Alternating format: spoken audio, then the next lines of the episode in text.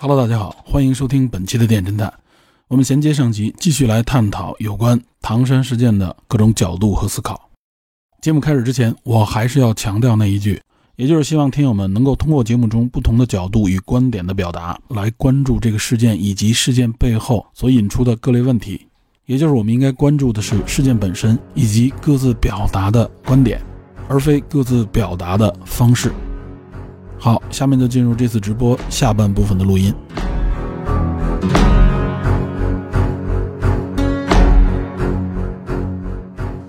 Hello，Hello，Hello，你好。我好像从来没有上来说过话。对，好，总有第一次是吧？主要是我刚才听了，就是刚刚那个男生讲，我其实是能理解他，就是说对于这种呃感觉，就是自己作为一个男生，好像被 A O E 的这种呃。嗯对，那我其实能理解他的这种心情吧，但我觉得他就是对于一个，我觉得他缺失的一个东西吧，就是说你作为一个不管是男生还是女生，你应该有自己的一个看法。我觉得他讲了很多东西呢，就是像是啊别人说了之后啊，我感觉很愤怒，然后我找到了我自己的群体，我找到了一种归属感，然后去缓解我的这个呃。这种愤怒，这种感觉就是被被啊被侮辱了、被污蔑了的这种感觉。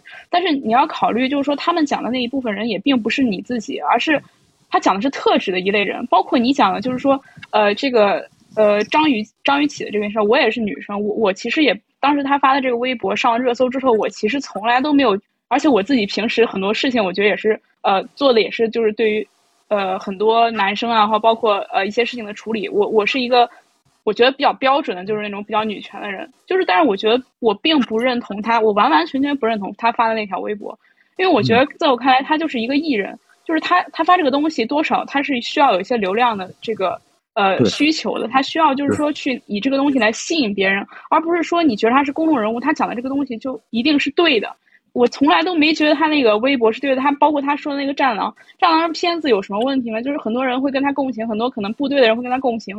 啊，觉得很阳刚，但我都不觉得它里面其实很多地方，我觉得都讲的很片面，就是并不是说一个群体的男生怎样，一个群体的女生怎样的问题，而且我觉得就是说这个同学应该就是考虑一下问题，就是呃现在就是最近在在冲浪关注这件事的人，应该都觉得就是你没有觉得整个舆论就是他想引导到男女对立的方面，但其实这个事情真的像青队说的，就是它不是一个男女对立的问题，你如果说。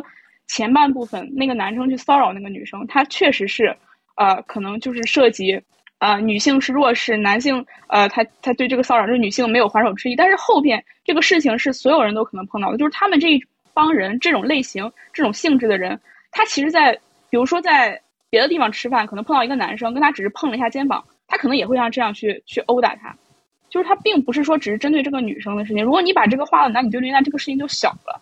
这个也确实是很多可能现在就是说，呃，他们本地的人就是想要，呃，怕要这件事情闹上去，最想看到的舆论走向就是说往男女对立的方面引，就女生会更怕男生，然后呃，男生也觉得自己愤愤不平的，就是因为但是这个问题，因为我是有点强，就是这方面我有点强迫症，我觉得这些问题就是已经脱离这个问题的本质了，就他总是想让你去模糊你的这个这个这个侧重点，你想他。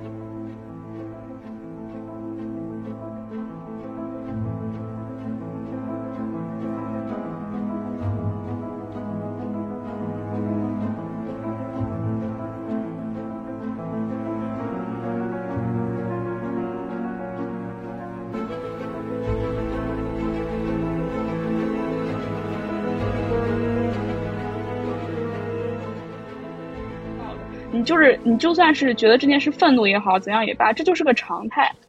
就是在我们现在这个环境，它就是个常态。你去呃纠结这个问题，其实是就是你作为你们呃本人来说是没有什么意义的，就是得不到什么你想要的结果。他确实就是这样，他他们这些人就是能那么呃呃那么肆无忌惮的去去殴打这些人，难道难道就是你不觉得他背后肯定？他能有没有勾结吗？包括他们那些从事的行业之类的，他肯定是有勾结的，这是大家都知道的事情，对吧？包括曝光出来的一些信息。对，就是本地他肯定是往想往下压的。现在为什么就是说，好像这件事现在大家都开始讨论，那肯定是肯定是闹上去了呀，对吧？如果要是只是在本地当时没有闹开的话，那现在这件事可能都已经就是烟消云散，他肯定会花钱压热搜，这是这是大家就是知道的常态操作嘛。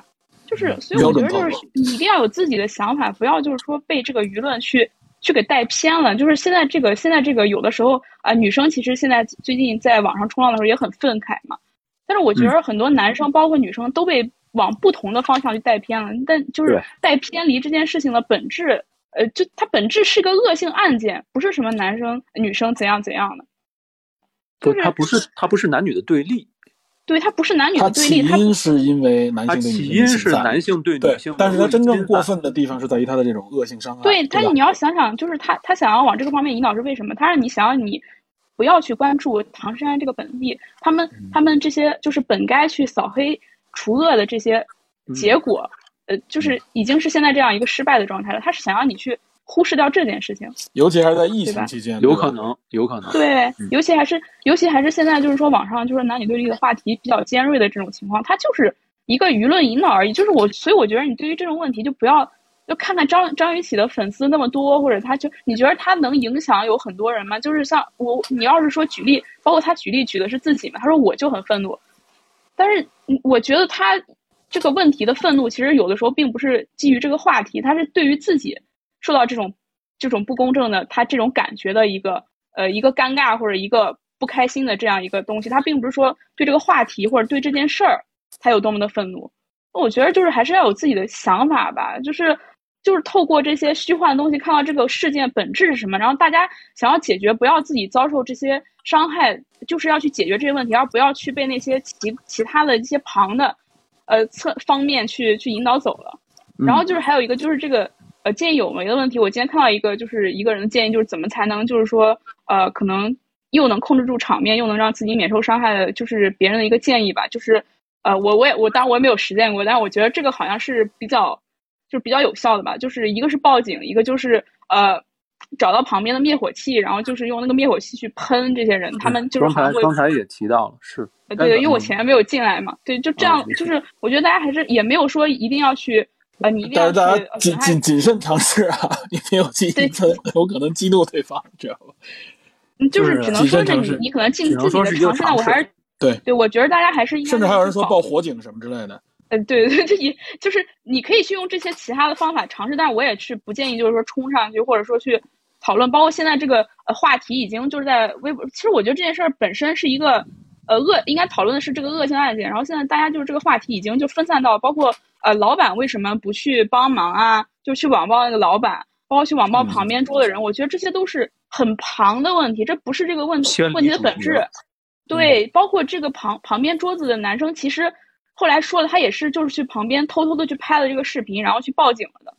就我觉得大家就不能只看了一个视频，就就去就是以你现有的，就一定要把它。我觉得现在大家很有一个有一个很大的问题，就是经常去把这些东西画成。这一类那一类，这一类那一类，但是事件就是现在你你是个人，就是这个社会很复杂，这些事情本来就不该被划分为呃这一类那一类，因为很多人你你就算是两个人，两个女权，两个就是同同样对女权愤怒的男生放在一起，他们俩也是完全不同的，就你不能以这一类去归归自己，去归别人，去代表很多人，你也就是就做好自己就可以了，你自己对这件事情有有这个愤怒，有这个你就。去思考自己怎么做才能比较好，自己怎么做就是大家才不觉得你是那类人。我我我基本上想讲就这些了。好好好，感谢感谢感谢感谢。嗯，我觉得主要由于是其实要表达的这一点很明确很明显，但是呢也只能说，我觉得就是之所以有这么多声音，其实也是社会情绪啊的一个迸发。对我得说一句，就是说我们一再强调对女性的关注，包括对女权的重视，不是要强调男性女性的对立，不是，真不是。而是说，我们另外一个站在对另外一个这件事情，它的影响力之大啊，就是已经我能够从身边就就是现实当中的身边人当中能听到，呃，就之前的锁链女的事情根本听不到，知道很多人就压根儿没听说过这件事情，但是但是唐山这个事情完全不一样。我还我还在关注这事儿呢。对，但是唐山这件事情完全不一样，很多人街头巷尾都在聊这件事情，就他的恶性的。公开的犯罪项对，就我不我我不知道，就是说是不是有什么什么力量的这种干预，但是就是这件事情已经成为一个全社会的事情了，所以他肯定会带有不同情绪。好，下一位小峰，能听到吗？啊，晚上好，嗯，我我说说几个点啊，刚才曹老师包括上一位讲的挺好，我就是认为主要是要反思这件事暴力事件不是男女这个呃对立的事件。这就是怎样反思会为什么会出现这个越来越多这种暴力事件对弱势群体？其实就是我们大家反思，就是法律的软弱啊，就是在在国内就是它没有形成这个法律的震慑力。嗯，现实当中我们也遇到很多啊，包括前两年那个孙小果云南那个事件，嗯对吧？这这这种就是很明白这个根源是在为什么会出现，是因为他们的犯罪成本太低，嗯，这样嗯这是我们对这件事情愤怒，就是我们作为普通百姓，安全感存在哪里？另外我也看资料，就说最近这几年就是见义勇为基本清零了，为什么？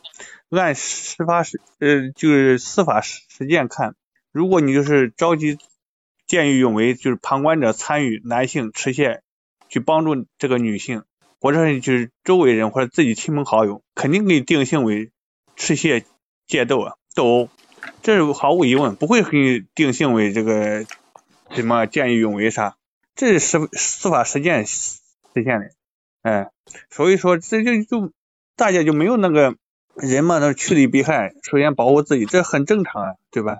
嗯？所以说有些这个舆论引导呀，他就是把这个往偏的地方带，哎，我们必须要抓住核心的东西，就是说是是不是依法治国，还是有些因素就是以人治呃代替了法治，呃，另外就是对一些跨省的一种就是舆论啊，包括一些不当言论去跨省，另外对律师的一些训诫等等嗯一系列问题。对，哎，这是我们需要反思的，对。你这是这就为啥会出现这个情况？人他都有习习惯于就是走捷径啊，对吧？因为上行下效，上面有些东西他不按法律去行为，那么下面作为的人性嘛，他就是就是走一个歪门邪道，就是说他犯罪了，哎，他能够通过其他途径减轻对自己惩罚，他就这这种环境滋生了这种暴力事件，他会越来越多。嗯你就执法不严等等啊，大家去反思吧，对吧？我也不不展开说了，展开说可能也就不存在了。呃，我就提这这一点。另外还有一点，就是算敏感词吧。你这个这个为啥？如果是出现这个就是造谣了或者其他情况，你可以就是起诉他或者是追究他法律责任。但是你如果谈论一些敏感事件就被闭口呀或啥，这是不是就是一种违法呀？对吧？嗯我，说完了，大家多反思一下，好吧？谢谢。好，感谢感谢感谢感谢感谢，我补充一个，今天白天看到有人支招啊，这招不一定是真的灵，但是呢，就是一思路，就是说，如果你想制止对方，你又担心你得不到足够的赔偿的话，你就带你一个足够贵重又足够容易损坏的贵重物品上，这个时候对方很容易把这个东西弄了，你就可以就说白了，人的利用赔偿这个角度赶不上这个价值。最典型是什么呢？一个真货真价实的玉镯子，嗯，随身带带玉镯子是吧？价值几万的玉镯子，对吧？你上来就菜了吧？菜完了以后，你得你最起码得把这些东西给我赔了。这个反正我觉得就有点荒诞了都，但是嗯，确实也是个辙吧，就算是。但是对于唐山这个事情来说，对吧？嗯，对，那个已经把人把人往死不是一回事儿干。这种方式，对，跟这个就他说的就是说，你你干预的时候，你又担心得不到足够赔偿怎么办？就有这么一个方式，一种经济补偿的方式吧，真的是很无奈。真的很无奈。嗯好，下一位，Hello，零零大乌鸦，OK，好，呃，好的，清楚吗？没问题。呃，我那个是很早我就来了，我是在就是旺财那个有有位咱们女听友，然后发言的时候我就来了，然后之前那个主持人皮特说话的时候我也在，然后在中间接了个电话，有可能我说的东西啊，大家可能已经说过了，然后我就呃简单就这么过一下了。好，嗯其实我第一点，我觉得皮特主持人可以可以稍微记一下，因为我这很简单。呃，第一点可能是呃有点不一样了，就是说，呃，现在我注意到主流媒体啊，它上面好像提过这种从严从快出发什么，就是一系列词儿。但是我觉得这是一个不太好的苗头，因为如果你这个就是对他们那些暴徒的制裁啊，超出了法律界限，我感觉可能是一定在那个程度上也是在破坏这个现有的法治。嗯，呃，有很多人有这个担忧。对，我的前提是啥呢？我我跟大家是一样的愤怒的，我不是说我是要保护这个，呃，就是施暴者，这是第一点，因为咱们已经有很很明确的法律了，他们该怎么判，是蓄谋强奸啊，是吧？强奸未遂啊，还是说呃性骚扰，还是怎么样怎么样，都有法律条款，对吧？依照现有的依法形式，我觉得就这是最好的。如果要是说因为舆论的压力，然后导致就是破格了处理他们，我觉得这样更不好。这是第一点。第二点，我觉得就是现在听到特别生气的一个一个话，其实总结起来就是受害者有罪。这次那个受害者大家都知道，是没有什么呃什么什么五星这种娱乐场所，没有穿短裙，然后相对是一个完美的受害者。但是他们还说，那个受害者在被骚扰之后打了一被扇了一嘴巴之后，他去拿酒瓶这个东西，觉得这个事儿，现在这种网民这这种言论。他的这种认知真的挺可怕的，嗯，你们觉得可怕吗？当然了，是吧？嗯，对，那也算是有了共同语。这是第二个，还有一个就是说，呃，之前那个我正好听到旺财说的，他说这个这件事情啊是一个冰山一角，然后我觉得我特别认同这一点，咱们看到的真的是冰山一角。就是我说一个我我亲身经历的故事吧，就是我自己。我在三月八号的时候呢，也就是今年的三月八号啊，我出去旅游了一趟，去了一趟江苏盐城。我在路上的经过，我经过江苏三月八号，大家想想，就当时那个就是被拴着那个女人，那个时候特别火的时候，三月八号。嗯。然后我经过那个城市的时候，就是徐州。然后我在群里说了一句，就说。就说我也要去看看。当我落地到盐城的时候，就是江苏本地的茶楼的人就给我打电话，然后我我户籍所在地的那个茶楼的人也给我打电话，就追问这件事，然后调查这件事。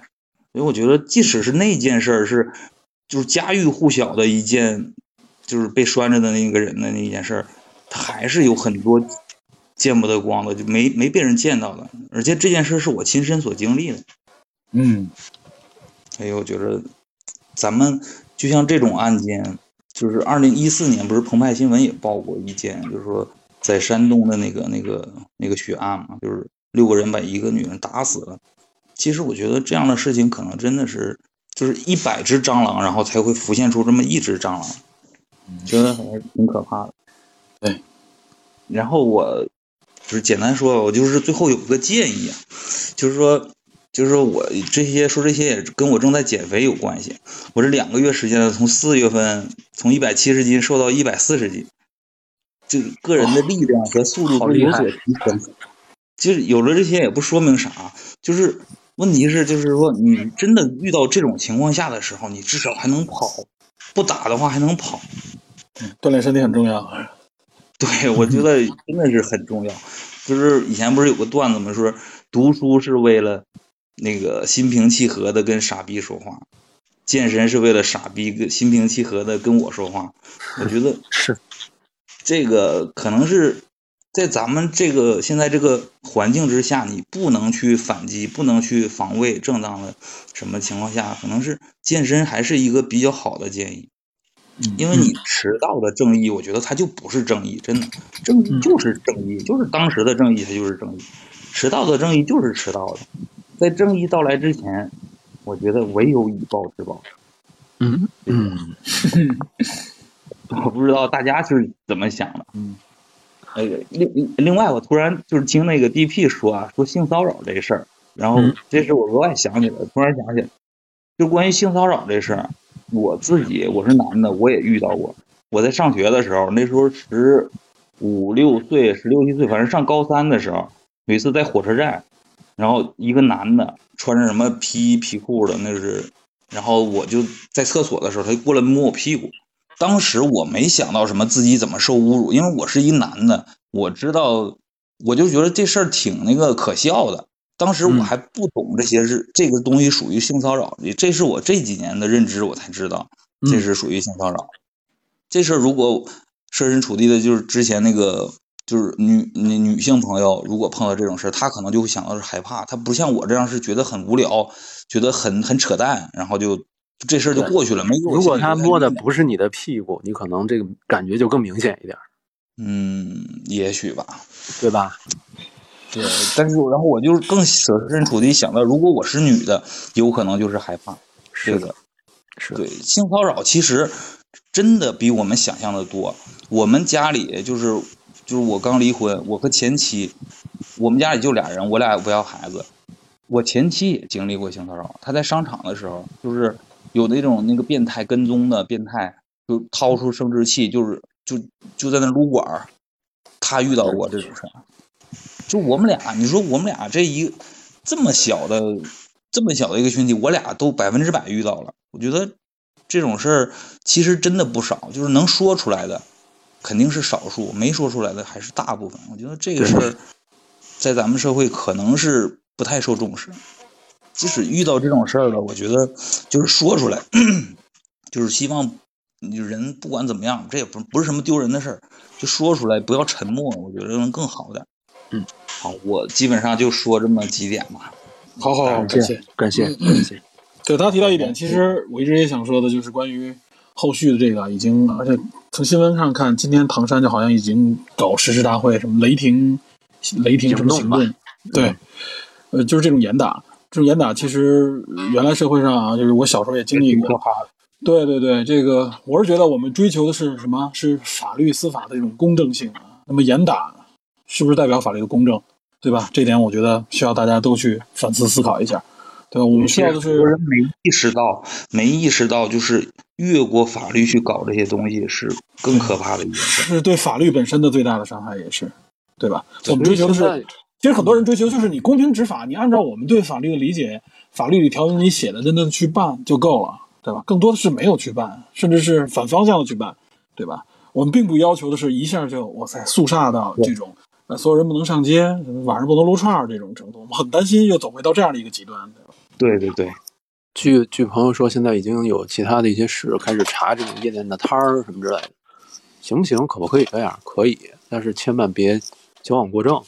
另外一个就是说，现在我看到的司法所谓研判啊，从严从重啊，都是顶格，没有破格。嗯，对，就不能破格，不能破格。没有破格了，就是说不能说因为这事情极其严重，就我刚才说的，作为一个法学生也好，昔日的法学生也好，呃，脑子里第一时间就是死刑。但是你你真正作为司法从业者的时候，你肯定不能那么不能那么做，情感跟理智这方面这时候要分开。虽然我不是学法律专业的，但是如果这件事儿，就是说受害者他在在没有那个就是死亡的情况下，如果判了死刑，这个事儿更可怕。呃。估计不会，但是但是有一个问题，就是这几个人有案底，不知道前科有案底，而且可能会扯出其他的事情。对，会不会有其他的还没有东西要一并的补充侦查，然后一并的来清算？这个不知道，现在我们没法判断。现在只是批捕阶段，然后还在调查取证，所以我估计可能过一段时间会有更多的信息吧。嗯，好，感谢这个大乌鸦啊，下一位，谢谢，下一位是这个大哥哥。啊，主持人好，哎，你好啊，呃，我我刚才就是听大家讲了很多，就是观点都就是挺精彩的啊。我有些观点可能跟我自己的想法也也有重叠了，可能我就是还想就是讲一下我大概三个想法吧。一个就是刚才大家也也都提到，就是我第一个感觉还是因为，呃，可能这两年一提到什么就是就是就是女权啊或者男女平权的事情都要。搞得很男女对立，我觉得这个在这件事上，我觉得完全是呃没有必要，因为在这个事情上，就是刚大家讲的，它是一个讲的一个人弱势群体一个人性的问题，一个一个暴力怎么对待一个弱势群体的问题，所以在这个问题上，就是怎么会搞到男女对立这个程度上层面上去？呃，就是因为大家的看法，我觉得应该基本上都是一致的嘛，我们都反对暴力，第一个，第二个反对对弱势群体的暴力。第三个就是说，这个这个就是这个事件，如果分的话啊，主要的层面是在后面的暴力嘛。就是，当然前面就是说，如果是暴力的话，我是对弱势群体。那如果我想，如果是不管是对就是女性，是相对于男性，他这个弱势群体，那如果是打的是儿童呢，或者是残疾人呢，他也是一样嘛，也肯定是我觉得是会引起一个公愤的。那这样的话，他也是个弱势群体的话，这所以我觉得这不涉涉及到这个男女对立。男女对立的话，我觉得本身来说，它就是不是一个正常现象啊。那是这里面涉及不涉及到一个男女就是女权的问题？我觉得一开始还是有涉及的。比如说我们刚刚提到的这个事情的起因是什么？这起因的话是呃，那里面那个灰衣男对那个呃，就是就是凌晨吃饭的女性有一个呃性骚扰的很明确的这么一个举动。那这个的话是涉及到，就说只有男性和女性这一块是涉及到的。但是我们现在基本上就是说我们社会上的呃法律立法也是对性骚扰它是一种呃违法犯罪。那这个的话，我觉得在这个观点上就是不存在对立的话，那怎么会出现一个男女对立的问题？所以这是我一个觉得是男女对立这个情绪的话，在这个互联网上目前是有。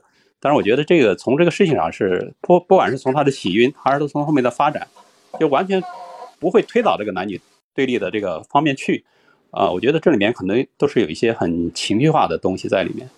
嗯，呃，这个啊，还有一个就是说，呃，就是就是说，呃，在这个弱势群体这块，就是说我们为什么就是关注这个事情？就是如果是啊两伙男的在打，肯定不会有这么。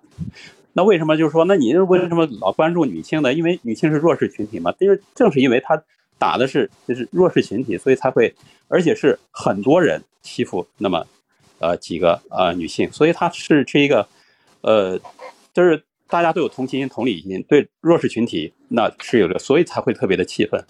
然后就是说，会联想到啊，比如说性骚扰，实际上也是一个所谓的对弱势群体的这么一个呃。就欺负或者欺辱或者这么的一种行为，所以这个这个的话，为什么这两个起因实际上都跟弱势群体有关系？虽然第一个是跟性别有关系的，那就说，呃，男女平权或者说我们作为人的平权来说，作为一个呃弱势群体的平权，那怎么去保护这个弱势群体？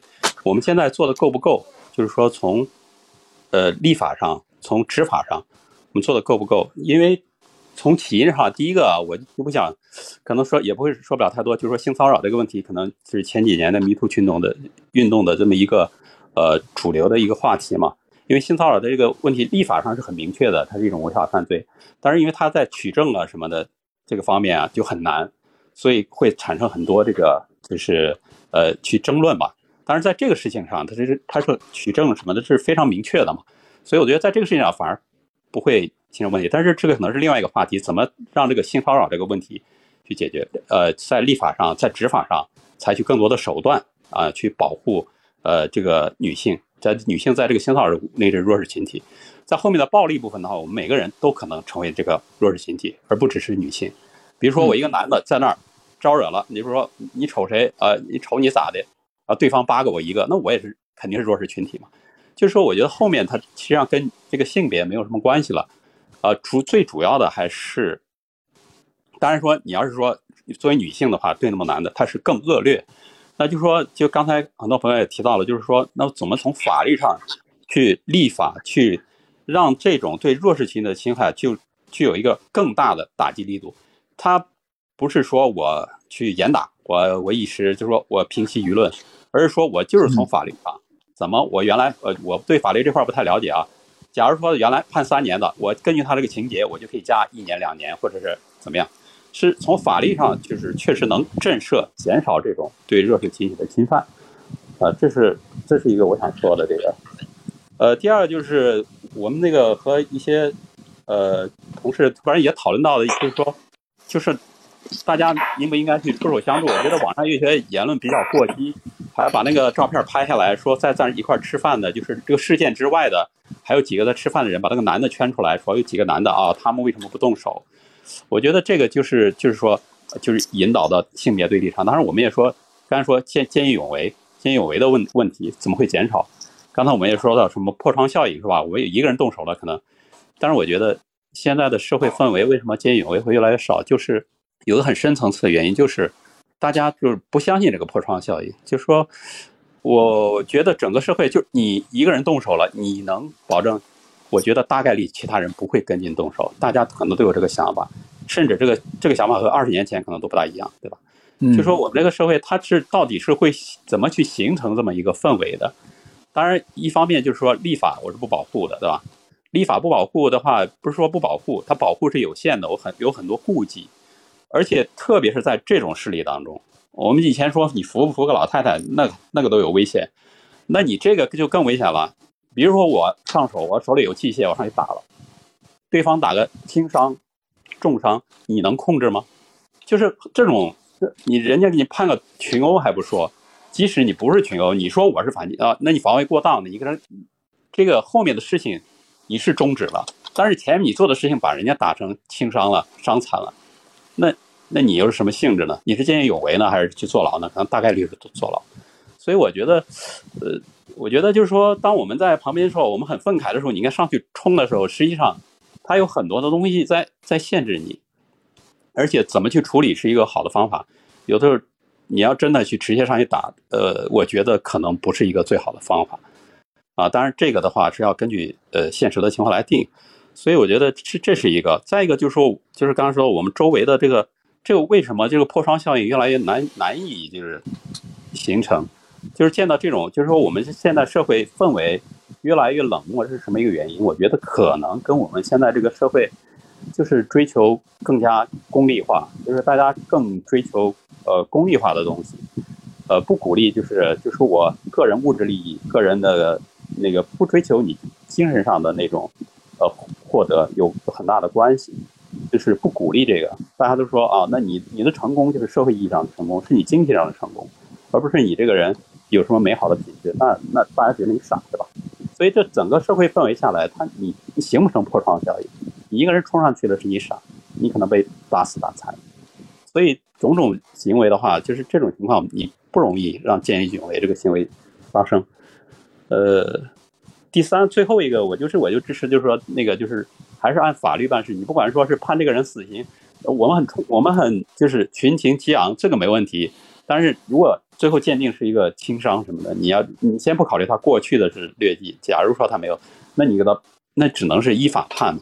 我们不能说啊，我们说就判他死刑。当然，我们说依法判的话，如果是在这个判案例上，我们可以说他很恶劣。这恶劣甚至恶劣恶劣程度，我不知道现在中国的法律是怎么样，是修订完才能执行。当然，国外可能会有一些，就这个案件做一个判例，然后其他的案件去引用这个判例，这样就很好。就是说，根据恶劣程度，我给你加刑。我觉得我觉得这样就是合适的，而且甚至改变这对整个弱势群体的，不光是对女性的，也可能是对。残疾人的、对儿童的，这都有特殊的保护。所有的保护，你就是要在这个刑罚上要进行着重的考虑。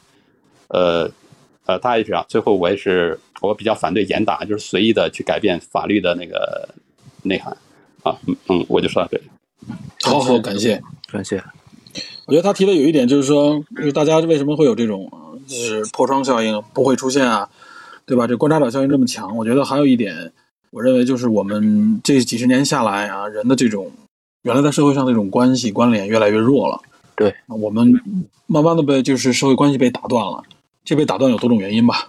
大家应该也是对，大家各自也可以思考一下。嗯，就是我们看似好像一个总强调一个群体，包括刚才那个很很愤怒的那个那个听友啊。就看似处处提群体，处处提我们如何如何，这个国家如何如何，我们这一大群人，什么男性啊，其实是其实是都是被打散掉的。哎，就是因为被打散，所以我们才抱团找自己对处处去找对想象的共同体吧，去找那种对对，然后获得自我的一种安全感。是缺乏这种啊，除了可能学校啊、公司这种维度以外，缺乏这种社会上的一种连接，但这个很难，只能说。好吧，下一位涛涛，哎哎，hello hello，能听到声音吗？好，可以。你来啊！大家看我头像，我是来自本部的。对，呃，我跟大家简单分享一下，分享围绕围绕四个点分享一下。首先，第一个点就是针对这个伤情，因为我因为这帮人都是惯犯啊。因为我自己的话，一三年我出过车祸啊，我当时以为这个重伤，我我自己以为的重伤就是以为法律上的重伤，结果真不是。我估计这次这个女孩子啊，她估计连轻伤都判判不上。我估计啊，因为她轻伤，她就有，比如说你十根指头，你少一只，你你一根指头缺失了，只能算是什么轻呃什么轻微伤。就他那个重伤指的什么？他那个重伤指的是那种什么肢体残缺呀，功能已经失去功能，比如你的视觉没有眼睛了，手断了一只，脚断了一只，而且是残疾啊，这种就是很严重。轻伤也轻，他这里的轻伤和重伤不是我们想的那回事儿啊。哇我估计这帮人在地上打最多，估计就是轻微伤。但说来也讽刺啊，就是我第二第二点，我围绕第二开第二点开始讲，就是轻伤，他这个伤情鉴定跟大家说完全不是一回事儿。第二点就是我们目前的一个起征点太低了，就是他那个故意伤害罪嘛，起征点真的是太低了。如果说他达不到轻伤，那就没法给他判刑，那怎么办呢？那就只能掏出我们，嗯、罪名昭著的那个叫什么寻衅滋事了，只能按寻衅资质来来判判定那个王八蛋，对吧？就是那个导航上那个那个那几个人，只能以寻衅滋事，所以这就比较讽刺了，对吧？你就他这个违法成本太低了，对吧？我当时出车祸，我说他都肇事逃逸了嘛，我说我我这个构构成重伤，可以让他抓进去，让他判个半年嘛。他说你这个不算重伤，连轻伤都不是，因为我这个当时是是动了什么手术，那手术也很复杂，前前后前前后折腾一个月，最后算个轻微伤。哦，我觉得我觉得我三观尽毁啊那一次。好，继续说第二点，就是他这个起征点起征点太低了，就是我们的伤情鉴定是不是也得去去跟进一下，去改一下？因为这个东西的话，呃大家大家也可以去去什么，通过百度啊，或者说微软的必应去搜索一下那个所谓的轻伤跟重伤，大家去搜一下，看法律是怎么界定的，跟我们想的完全不是那那完全不是那么一回事儿。这一次如果说按照法律来计，我估计啊，他最多可能就判个三年，不超过五年，啊，不会超五年，我估计三年，啊，嗯封顶就五年的样子吧。嗯来，呃，第三点就是一个呃，我比非常憎恶别人在网上搞什么性性格对立啊、性别对立这种的，不是性别对立吧？啊，男人跟女人斗，嗯女人跟男人斗，其实他就是就是在什么煽动仇恨呐、让我们底层去，让我们底底层来叫什么呢？互相来攻击，对吧？这个这是我非常憎恶这种这种这种方法。当然了，话说回来，这个社会确实对女性来讲确实很大不公平。对我是非常支持我们女性那个来维护自己权益，因为我自己也是个父亲啊，是吧？我我我有我也有女儿，对吧？你看，像我们的国家不，先不说别，就是我们现在嗯、企事业单位啊等等，一把手是那个女生非常少啊，基本上大多数都是男性嘛，是吧？所以我觉得女性确确实实需要维护自己权益。当然还包括一些甚至对女性呢特别不公，比如什么受害者无罪。这最典型就是，哎，你那个，呃，裙子穿太短了吧？人家揍你啊！你那个衣服穿暴露了，你容易别人，你这对吧？人家为什么不揍别人？为什么就得揍你啊？对吧？还包括我出车祸那一次，我印象深刻呀。我那穿人字拖在路上走，被人撞了。他说警察过来就是交警啊，他过来跟我说，他说，哎呦，你你也不能怪别人，你看你看看你自己一个大老爷们出来逛街啊，干嘛穿个人字拖像什么样子？我说我出来逛街，我不穿人字拖，我穿什么啊？我穿什么跟跟跟我跟我受伤是没什么多大必然关系吧？是你应该怪那个无证驾驶的那个人，对吧？你怎么能怪我呢，对吧？说这叫什么？我们现在大多人的意识上就出现问题，对吧？都喜欢围绕受害者上找找挑挑骨头啊，对吧？说哎呦你那个裙子穿短了，你这个衣服穿暴露了，我就该侵犯你，等等等等。就是我们受害者无罪，这个一定得去科普一下啊，在网上或者在官媒去报道一下啊，这个这个很容易引很容易引起各方面的一个一个对立。啊，第四点啊，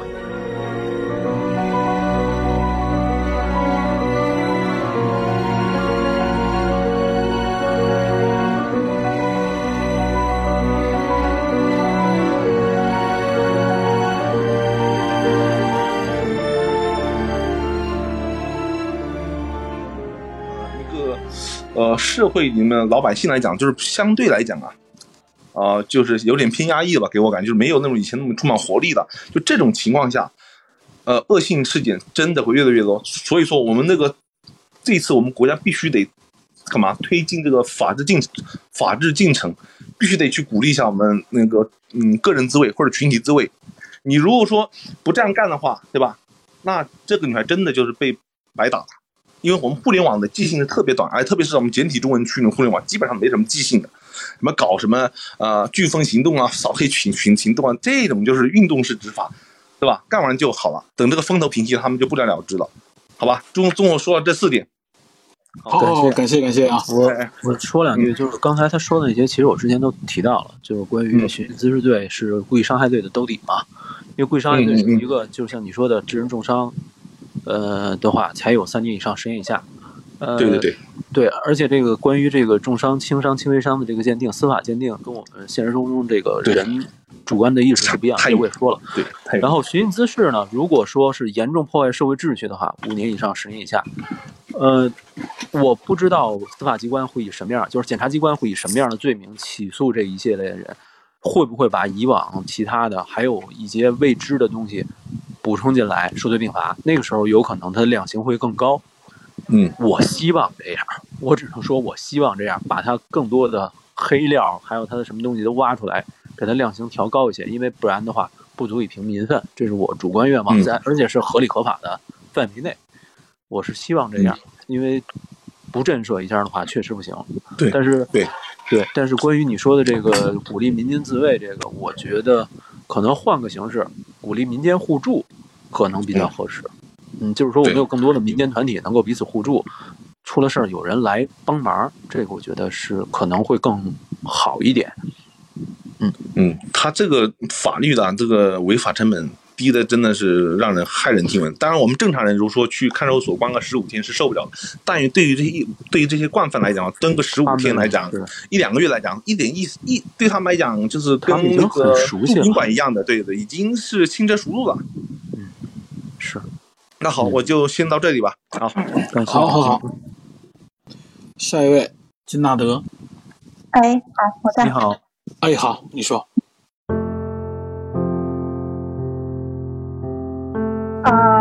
我想说的几点就是，呃，首先我觉得大家面对类似的问题，确实应该坚持独立思考，不要简单粗暴的去看待问题，不要对其他人做一些什么道德苛求啊，或者地域歧视什么的。然后我想说，这个事情确实是可以从很多维度、很多视角来分析。大家开头已经提到很多，我就不说了。然后呢，性别视角是其中的一个视角，但是这个视角在这件事情或者说同类事情里面，呃、它不但合理，而且是必要的。这种被性骚扰之后，因为拒绝或者反抗而被施以暴力，这不是单纯的暴力，是与性相关的暴力。我们不能把它剥离这个性成分来看待，而且这是一个系统性问题，它不是个例，而且它的概率也比很多人想象的要高。具体概不具体概率有多高，大家这些都有相关的社会调查报告，大家可以去了解一下。然后我觉得采用性别视角说出事实，不叫挑起对立。那如果我们比如说我们讨论成年人对儿童的暴力，采用一个和年龄有关的视角，难道这就叫做挑起成年人和儿童之间的对立吗？大家肯定都会觉得这个很荒谬，对不对？嗯我觉得我们应该做的是反对污名化女权呃女权主义或者说女性主义，然后简单粗暴的使用性别标签，让大家无法正常的讨论跟性别有关的议题的这种行为。嗯嗯，还有一点就是我，因为刚才听到有个女生就是发表的言论，就是就是她说，嗯，不应该把这件事情看成就是针对女性的暴力，而而应该看作就是针对弱势群体的暴力。我想说的就是，就是社会的人自然的分成不同的群体，你要描述自己的处境，你要表达自己的观点，提出自己的诉求，你是需要这个群体身份身份的。我觉得不要害怕作为某个群体的一员去争取权利。呃，有一种很常见的论调，有一种很常见的论调是说，等到人人都平等了，男女自然也就平等了。或者或者开头那个女生说的，等到弱势群体的权利都得到保障了，女性的权利自然也就得到保障了。就是理论上是这样的，但是实现过程不是这样的。事实上是恰恰相反。事实上是，当女性的权利得到了保障，所有其他的弱势群体的权利得到了保障，我们才离平权这个理想更近了。嗯，呃、对。然后我有一点想问你们两位的就是，嗯，我很好奇你们就是这么积极的，就是采用就是女权或者说女性主义的这个视角去去看待问题的动力是什么？啊，这怎么谈啊？这个，因为我发现，因为我发现这样做对很多男性都是非常困难的，所以我特别好奇你们是是为什么？一部分原因是我对周围所有女性遭遇的一种愤慨吧。某种意义上是愤慨。嗯，我能够感同身受。然后偏偏我作为一个男性呢，在男性的某些视觉方面呢的认知的，对自己以往的认认知有一种、嗯、怎么讲惊异。我自己以往的一些思维、思考和想法的时候，我发现自己以前和现在想法之间的这种差异，我在找这种差异的原因。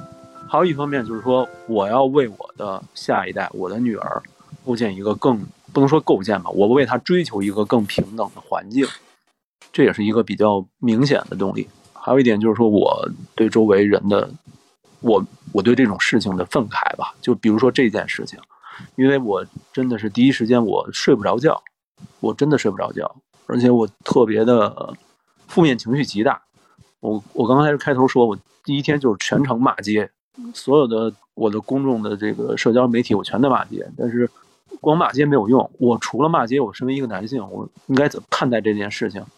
我应该怎么样去让更多人了解、观察、思考这件事情？这是我能做的，这是我的想法。嗯嗯，我能感受到，就是就是你能够很强烈的感受到你和这个社会的关联，对吧？呃，差不多是，就是我希望我能够做更多的事情来降低所谓现在男女之间的对立，因为我觉得有些对立完全是误解，有些是信息差异，有些是理解差异，有些是真的就是各说各话。我发现这种差异太多，而且越来越分裂。我希望这种分裂能够少一些，尽我自己的可能能够少一些，大家彼此达成一些更多的共识，才有可能达到真正的平等。因为今天我看有一个图片，有一个男生说，女权需要的不仅是女性的剑，也需要男性的盾。其实是就大概是这个意思。女权所谓平权，它一定是一个平等，那不仅需要女性力量，也需要更多男性参与进来。这是我的看法，不一定对，但是。我发现现在很多言论，不管是男性也好，女性也好，都有偏激或者说不太合理的方面。女性这方面我能理解，因为很多事情确实是他的感性更丰富，他表达更激烈。男性这边呢，所谓的理性占据上风的时候，会有很多荒谬的表达。我觉得这种表达不应该成为情绪的发泄，更多我们需要理性的对话。这是我想法。嗯，Peter，你呢？嗯，其实是这样，就是我们节目如果听过之前的节目，你会发现我们对少数群体啊、少数族裔，包括像留守儿童，对吧？同性恋群体，其实我们都谈过，而且我觉得我们也都是非常真诚的去去去关注过这些群体啊。就是我是觉得我对个体权益维护这件事情非常重视，因为它和我息息相关，和我生活的一个社会也息息相关啊，尤其这个国家息息相关。另外一个呢，就是。呃，就像刚才呃这位这位女士说的很多观点，我非常同意啊。就是我们维护女性权益，并不代表的是降低男性权益，并不代表的是一种对立关系。但是其实全球都充满这种权，尤其是在我们的简中圈里边，传递来很多啊，摘取来很多这种信息是什么呢？就是把这种维护女性权益和好像降低或迫害男性权益对立起来。我觉得这也是一个特别大的问题。所以我觉得，就包括。做 B R M 那那一期节目的时候，我就看到很多人非常愤怒啊，在我节目里留言，觉得好像我们维护一个，我去讲述这个黑人群体，他们去维护自己利益的时候，好像就感觉是很多人就带入到啊，这些黑人如何如何伤害到了他们，好像这些黑人抢夺了他们的工作机会、他们的权利啊，他们并不知道，就比如说国内很多有关这个非洲来留学生的这些问题啊，它是谁造成的，对吧？这种不平等是什么原因造成的？而且甚至这个联想很多啊，这些所谓的黑人群体吧，就会好像是抢夺了他们本来应该拥有的各种权利，包括对女性的一种这种觊觎啊，我觉得非常的就是看到了这种啊，就是这种被迫害妄想的一种感觉吧。所以我觉得，呃，对女权也好，或者说，其实我们是希望唤醒大家对这种权利的一种意识。我我可以非常明确的说。我认为国内的群体里面，女性对自己权利的这个维护和争取，是走在了我们这个社会的前沿。这个非常的、非常的，这个在我国的这个历史上也是有这个呃呃，怎么说呢？之前就发生过类似的这种情况的。所以我觉得这个时候我们支持女性维护她们的权益，实际上就是支持我们自己，我们每一个人，你可能会处于的每一种呃特别的群体当中，你的权益。我们支持她，并不代表会削弱我们自己。我们支持她，实际上就是在帮助我们自己。呃，它不仅仅是帮助我们的，呃，我们的姐妹、我们的母亲、我们的女儿，而就是切切实实的帮助我们自己这些男性。我希望很多啊，包括刚才那个愤怒的那位男性，能够体会到这一点，不要再和一些虚假的共同体和虚假的信息拼凑去去斗争，而是考虑的是如何帮助我们可以去帮助的人，如何维护我们自己应该去维护的这种权益。嗯嗯。哦，我我觉得，嗯，我基本上赞同你刚才说的观点，但是我想提出的就是，呃，在追求男女平权的这个过程中，它其实是必然涉及到，比如说男性可能需要，呃，失去一些自己原有的特权，或者说垄断更多他们就不是垄断吧，就是他们所掌握的，就是本来可以掌握的资源。嗯。嗯，我觉得这些是就是回避不了的一些尖锐的矛盾吧。嗯，我觉得是这样啊，就是说我们原来在讲述有毒男子气概那一期时候也提到过，就是说你的这个权利是否建立在是一个合理的情况下。过去的这个啊，我们原来也说过，就原始社会当中。呃，早期的人类社会当中啊，尤其是在这种围猎的这种过程当中，可能男性起到的是一些通过力量、通过体格啊去起到的一些作用。这个在当时的社会生态上面啊，包括在农业社会当中，它起到这种作用，这个是显然的，对吧？所以分工不同。但是现在的这个社会当中，更多的时候，在很多领域里边，我们还沿用过去的这种认知，比如说，我们认为女性在呃在在脑力上、在判断力上面，包括在很多的。能力方面是弱于男性，实际上科学已经证明并非如此。所以，就是我们的一些所谓的我们曾经拥有的这些啊，我们认为合理的权利，是不是建立在一个真正合理的角度上？我是认为，其实只要有不平衡啊，对于对于拥有这个权利的人来说，和和失丧失这个权利的人来说，对我们双方都是一种伤害。我是站在这个角度。呃，所以你刚才是想表达，就是权权利是由能力带来的嘛？就是能力平等，所以权利平等，是这个意思？我是觉得父权的一个起因，是因为在在这个人类社会的早期，因为分工一些无法被替代的一些分工造成的。然后它延续到现在，它形成了一种习惯，包括后来的宗教，包括后来对女性的这种权益的压制，形成了一种所谓文化传统，对吧？嗯。嗯，我是你爹，你就得听我的，就这种感觉。对对对，就是刚才我们提到，呃，刚才提到了那个，就是权力的占有是否合理这一点，然后你提到了这个能力问题，所以我有这种推断，就是你觉得我们就是应该按照能力来分配权利，这这是你的意思吗？不是，不是，嗯，对，不是应该。那你觉得这个男女平权的基础是在哪里呢？男女平等基础实际上是建立在人应该拥有的这个权利的基础上，就是我们作为一个个体，我不管我是男性女性，包括现在对性别的定义也有很多，就是我应该拥有怎样的权利，而且我还要建立在一个我之前这个权利，因为女权主义现在有很多就是一个观点，就是说很多人认为是因为你弱你有理，但实际上这个背后有一个呃成立的条件是什么呢？是因为他真正的在这个弱势的情况下失去了很多，所以这个时候是需要为他进行弥补。需要他为他进行补偿的这么一个角度，嗯啊，对对对，这个就跟那个黑人族群的一些问题对对对，嗯，就是你们你们会因为就是自己的社会性别是男性，会觉得自己有道德原罪吗？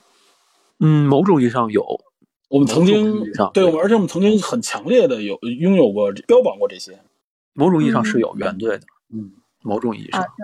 我我跟我的男性朋友讨论过这个问题，然后我们觉得就是很多男性为什么不愿意正视开头我们提到的种种事实，就是因为他们不想面对，不想面对，比如说这些很沉重的问题，比如说道德原罪，比如说你开头提到的权利的弥补，比如说我刚才提到的呃一些可能特权的丧失、资源的丧失。呃，据我对身边男性的观察来看，很多男性。远远没有细腻到意识到自己拥有特权的地步，他根本意识不到。不是说他不愿意承认，但是不愿意承认。你你跟他指出的时候，他是不愿意听。对，就是因为你指出的时候，他也没有意识到这个东西是特权。就像某某些人举一个例子，就是说，假如你生活在一个充满空气的过程中，你根本意识不到空气的存在。某种意义上，我观察周围男性的时候，男性可能因为。不如女性细腻啊！当然，我这个东西可能有争议，这个想法。但是绝大多数男性我观察到他是意识不到的。还有一部分原因就是刚才有一位听友提到的教育原因，教育原因也是，不管社会的、家庭的，还有传统道德的这种东西，尤其是我们这个环境，种种原因造成了男性，你给他指出，他也意识不到这个东西。还有还有很多一部分人，就是你给他指出，他也不愿意承认，宁可否宁可否认事实，也不愿意面对真相。这种事情也是绝对有，而且占比不少。所以，我我们今天聊这个，其实也是有一部分原因，也是为了说，我们消除彼此之间的这种所谓的对立，男女性的对立，而是说，我们站在对方的角度，考虑一下对方到底是怎么思考的，然后把自己的意见、把自己的想法传达给对方，让对方更多的能在心里感受，能够倾听对方的想法，能够多少为对方去想，能够理解对方，能理解最好。就算理解不了，我我真的就理解不了女权。比如说，我是一个男性，我真的就理解不了女权。你认为的东西我没有，但是我有耐心听下去也很好，起码这是一个开始。嗯，其其实我刚才提出的这个这个困难，就是如何让男性去面对刚才我们提到的那几个点。啊，你说呃，你你你刚才意思就是通过就是多科普，就是。呃，多多对话吧，应该算是。嗯，对啊，就我觉得像你刚才提到的那个打那个比方，你说我们生活在空气中，所以我们感受不到空气的存在。但你这个是你从感性上，你从体验上，你感觉不到它的存在，这个我可以理解。但是我觉得，像我刚才提到的那个问题，就是你通过理性的方式，嗯，跟一个男性。探讨这些问题，他们仍然，我觉得这个这个就不是说他体验不到的问题，而是一个可能通过逻辑推理，通过你举出一些证据，他还是不愿意去正视这个事实。我觉得这个不不是理性上体验不到的问题。嗯，会有这种人，会有这种人。嗯，我我做不到影响所有人，但是我能够把我的想法传达给对方。我作为一个男性，我能够把我想到的地方告诉他们。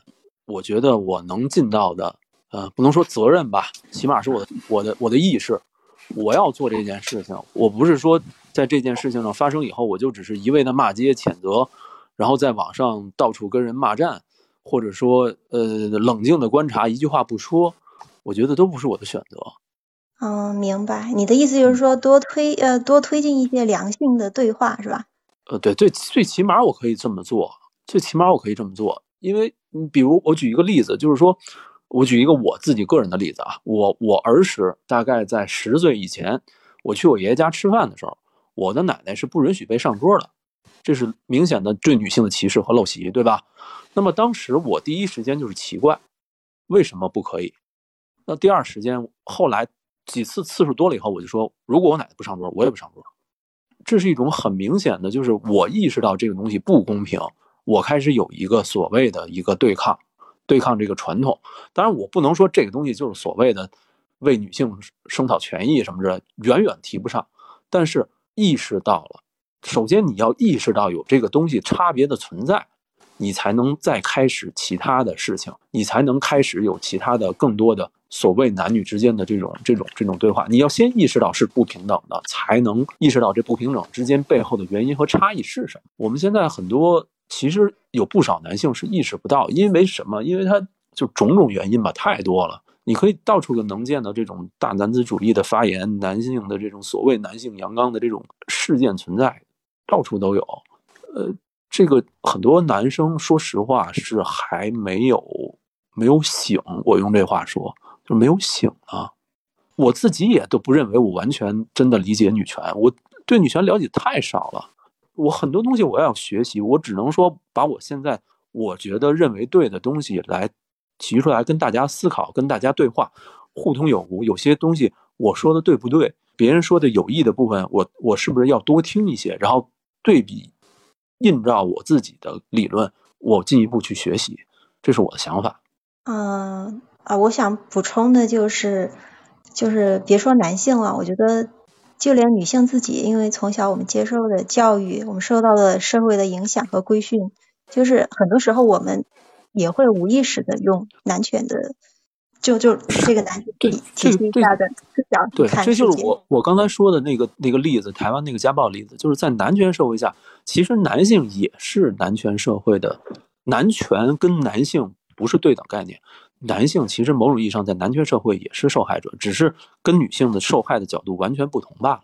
他的那个受害的这个广度和什么远远不像女性的那么明显，他也是受害者，只是说他不像女性的那么明显、那么大范围那么大，它是一种隐性的东西。比如说，从小我就要求这个男的你必须阳刚，凭什么要求一个男生小时候必须阳刚？凭什么这个男生就必须坚强？这个是不合理的。但是这也只是我现在一家之言，我也不劝，我也不代表这个这个东西肯定正确。我只是说我提出这样的质疑，供大家来讨论。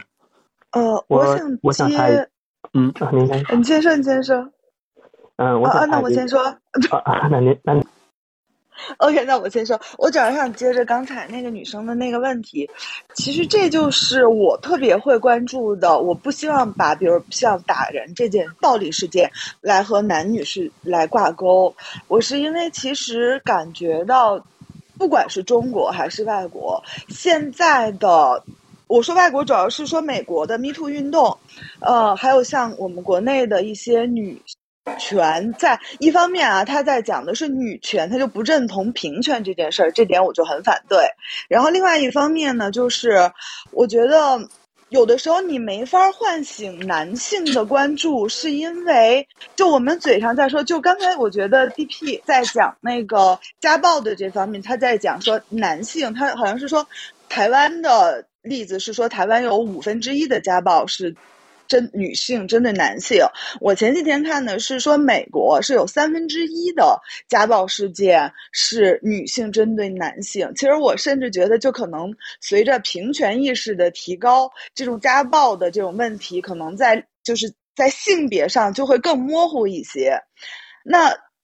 但是，就比如像 Me Too，因为我前一阵子一直在追德普的庭审，我就非常反感。因为其实我本身是支持 Me Too 运动，而且我有比较支持，比如像 CNN 这些左派的媒体，我就不选 Fox 那种右派。但是我就发现，从德普的这个案子，CNN 到现在这个案件已经结就结束了，庭审都公开，让所有人都能看见了，他还在说。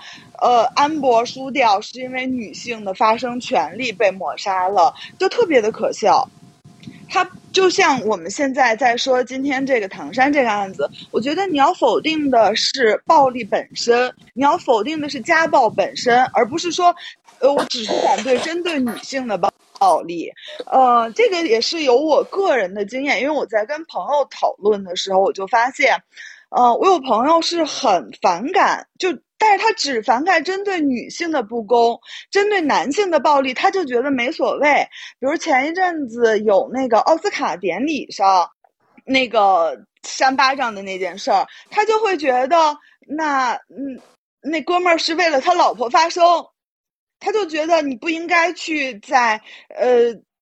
就是用女性秃头这件事儿做笑话，我觉得适不适合是用这件事儿做笑话是一个问题。但你这个时候，你为什么就不反对暴力了呢？好，好多时候我觉得很奇怪，他不是反对暴力本身，而只是反对针对女性。我再说回德普这件事儿，德普这个案子。之前从呃一六年到一八年，安博是那种就差不多有点反家暴大使的那种意思，也是 Me Too 运动的一个重要人物了，变成。但现在真相大白，水落石出了，大家知道了，其实家暴的是安博，是安博家暴德普，但是左派媒体还是在说。这种女性的声音没有被大家听到啊什么的时候，我觉得那我也没法支持 Me Too 运动了。我反过来，我想再举一个我认为特别正面的例子，就是美国的那个已逝的那个大法官，他是以平权著名的那个金斯伯格大法官。我之前可能。也说过这个例子，就他有一个很著名的案件，就是他帮一个男性打官司，这个男性是独身，然后一直在照顾自己的母亲，然后他照顾这自己的母亲的当中，就是我我不太记得具体情况啊，反正是说按美国的那个报税的标准，如果他是一个男性，男性去照呃不是，sorry，如果他是个女性，女性去照顾别人、从事家务这种是可以减税的。但是就因为他是男性，所以他不能去减税。杰斯伯格是通过打这个官司来讲两性的平权，他是通过帮助一个男性去讲两性的平权。我觉得这就是一个特别聪明的做法，这个要远比你一个女生在跟男生在讲说女生怎么受到。压迫会更让男性有一个触动。就我为什么前面也在说，我希望能够找到一个最大公约数，因为你找到一个最大公约数的时候，你才不会被，呃，说难听点是排斥。说最，我觉得最简单的也是说，他很难去和你共情。你如果只是说，尤其你会变得说男生打女生，对，呃，虽然之前前面那个。那个听友的那个讲法，我也不太同意，但是我能理解的就是说，确实有很多人这么想。那我们是要找一个最大的一个公约数，不是说 girl helps girls，应该是女生帮助所有人，这样才能够让所有人意识到我们的制度或者是我们的观念有什么问题。我大概就是这样。好，哎，刚刚还有一个要发言的是谁？江河是吧？嗯，对，其实我也想说这个事儿，就是说，呃，男女平等这个事儿，男女平等它不是建立在什么女权男权，嗯，我是觉得男女平等这个事儿，它是建立在相互尊重的基础上，因为有了相互尊重，它才会有平等。你不尊重他，他就不会有平等。怎么说？就是说，嗯，重男轻女什么的，因为中国有封建封建历史多好几千年嘛，这个事情不是一朝一夕就能改过来的，因为。刚才那个说，因为我小时候也这样，就是说家里过年什么的，男人一桌，然后女人不许上桌，孩子也不许上桌，或者是后来就改到男人一桌，女人一桌，现在也没有什么，大家一起吃，这就是一个改变嘛。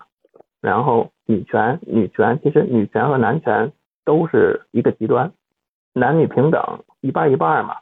就刚才青才没在，他也说这个平权，也就这个意思。这样相互尊重了，你尊重尊重我的权利，而尊尊重你这个人，尊重女性，尊重男性，相互尊重，他才会有一个平等。那你没有尊重女权也好，瞧不起男的或者怎么着，那他就没有这个平等，因为你不尊重他，你怎么何来平等？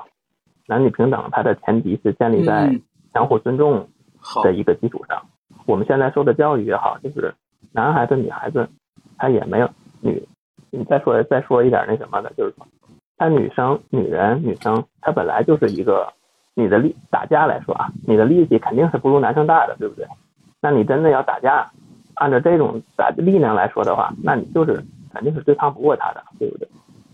这个是肢体上、力量上，但是，嗯，要要做到男女平等，我们要从思想上改变，思想上改变就是一些相互尊重呗，嗯，对吧？然后唐山暴力这个。嗯，他怎么说呀？我认为，这个人是你生，然后你换个老爷们儿，那七个大老爷们儿揍一个，那也是挨打的。这个就是社会治安的事儿，对不对？好，那个，哎，关于这个话题，因为是这个金纳德那边，呃，这个咱们讨论起来，你还有什么要补充的吗？关于这个话，因为木谷，因为我觉得这个话题其实也是一直是讨论，其实是最最大的一个焦点吧。嗯。也是很多大家认为的一个矛盾点，我不知道他听没听到。我认为啊，就是说，其实我意识到，包包括清队，包括江河，包括前面好多，就是认为这里边不应该性别对立啊，不应该强调女权的这一点。我认为，其实大家在这件事情上面和其他的平权运动上，针对这些平权运动上的一些怎么说呢，抵制也好，或者说是反对的声音里边有一个共性啊，就是我们实际上我们的焦点已经从事件本身。这里边出现了明显的一些问题，比如说这件事情里边是因为性骚扰，是因为对这个女性的一种啊这种获得的心态吧，一种获取的心态、物化的心态造成的矛盾，变成了什么呢？变成了因为维护女性的权益，变成了我要反对的并不是这件事情了，已经要反对的是你维护权益这件事情了，这样就成为了矛盾的一个点。就不包括最早前面那个呃很愤怒的那位听友一样啊，就是大家愤怒的点已经脱离了。这件事情本身脱离了权力维护的起因，变成了你权利维护的方式，可能阻碍了我、妨碍了我，或者说伤害了我。但实际上，这点我觉得大家要明白的一点就是，我们维护权利站在一起，喊出口号维护权利，实际上出于的是每个人对这个权利维护的一种诉求，并不是因为，并不应该是因为张三去了，李四去，他是我的朋友，所以我要支持。啊，就是也就是说，我们不应该简单的把它划为群体。所以你反对的时候，也不应该变成一种说我反对你们的这里边的一种怎么说呢？你们的声音呃造成了我的伤害，而是说你应该去从。他维护那个权利本身去想去思考，比如说你不同意他维护的这里边的哪一项权利。另外一个呢，就是关于男权女权，关于尤其女权啊，女权的诉求这里边，大家很多都都站在了一个就是说从力量的悬殊和和和这种对女性的直接暴力上啊但实际上父权社会远不止于这个暴力。它源自于对女性的这种直接暴力支配的这种权利啊，长期支配的这种权利，但实际上它的它的影响范围非常大，包括在我们认为最平权、最理性的科学界啊，非常非常严重。包括就是很多著名的诺贝尔奖的这个获得者，他们这个奖项本身，其实如果你去仔细研究，你都会发现，实际上是，呃，就是一种父权生态也好，或怎么样，它压制了很多。女性她应该获得的荣誉和利益，就是我我只是举这么一个例子，所以我的意思是说，就是大家如果你想去对女权的这个维护表示不同意见的时候，一定不是因为他们的声音，而是因为具体的那个引发的事件。我觉得这样去去表达，就是你也不要被某个群体所代表，而是你去看待这个事情的时候，你自己怎么想？因为他维权是他看待这个事情的时候，他怎么想？大家有了共性站在一起，但你不应该去反对，怎么说呢？就是他们的方式。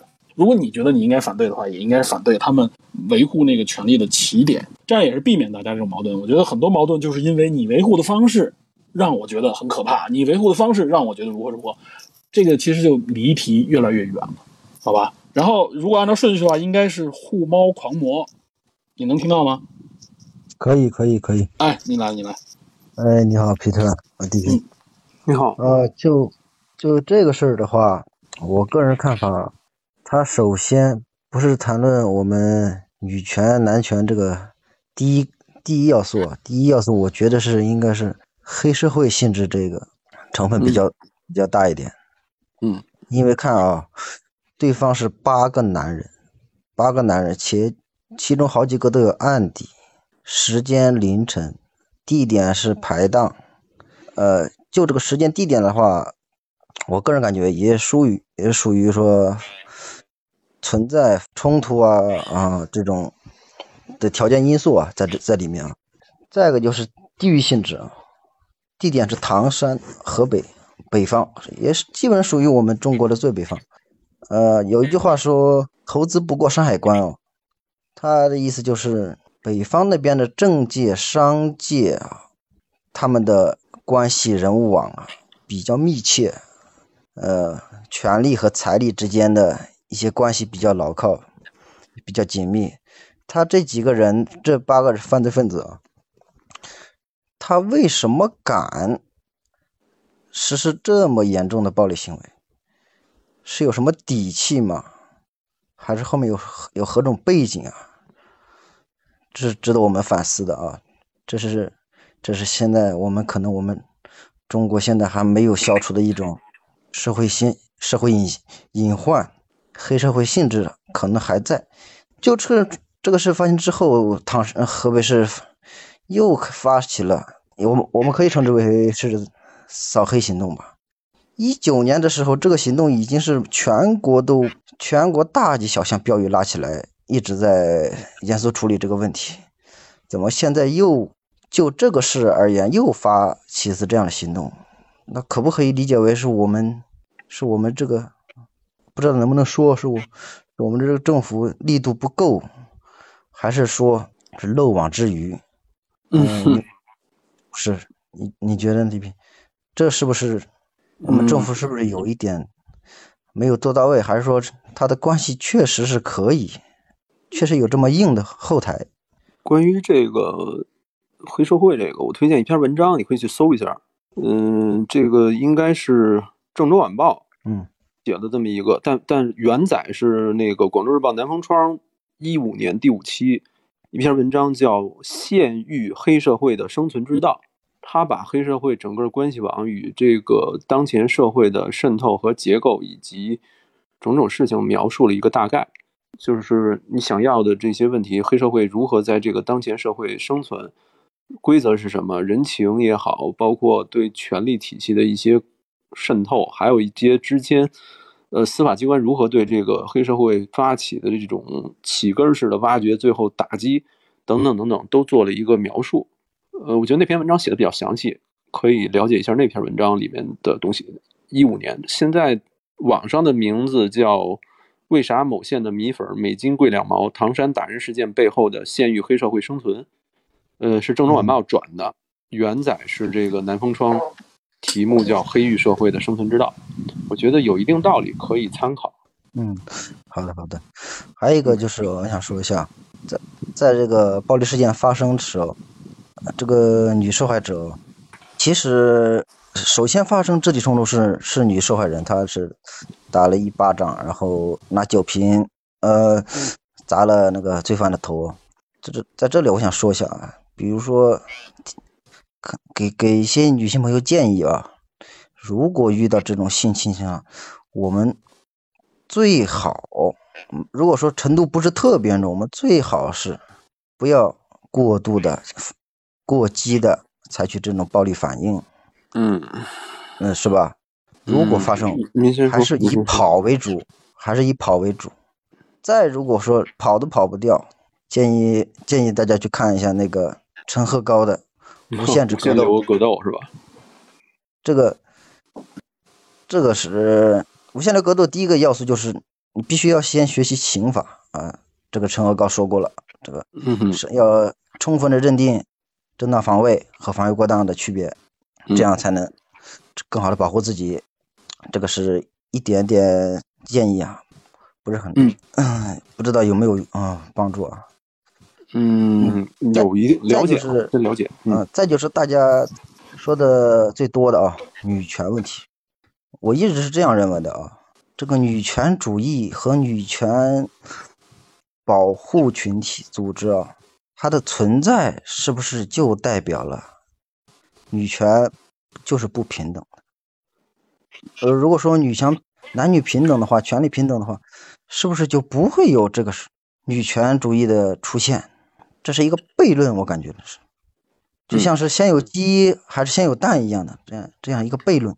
暂时想说的就这么多。OK OK，感谢感谢，嗯，能理解啊，这个能理解他的这个表达。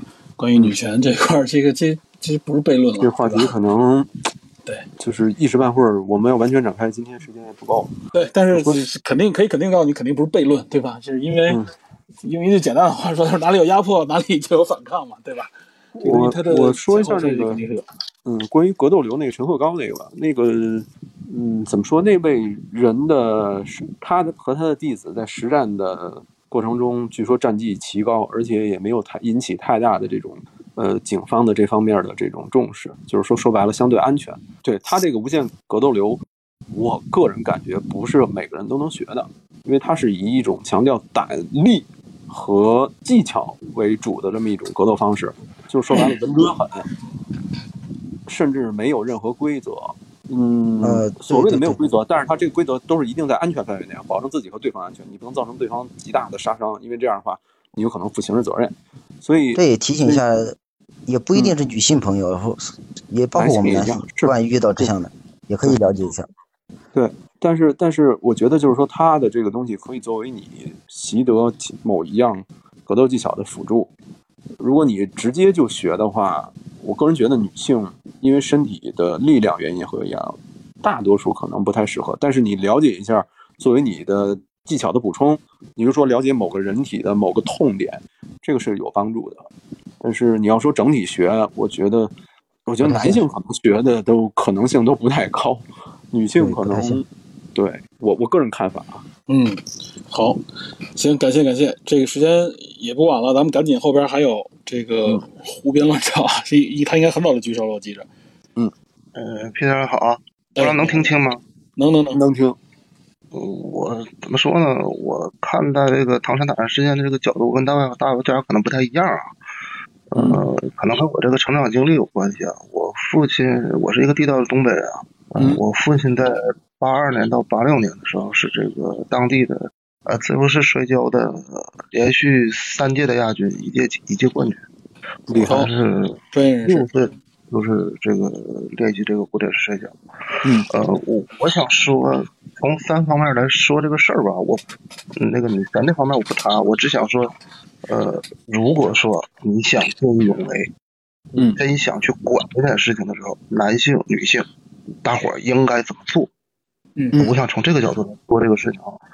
啊，第一啊，就是我举一个我认为呃最成功的一个，那那次也有我父亲在啊，我父亲包括他的一个大大弟子大我我大师兄吧，还有我三个人，当时是啊我十五岁的时候上高一，因为我以前我自己也不知道，就是我练了这么多年这个东西，我到底是个实战是个什么水平。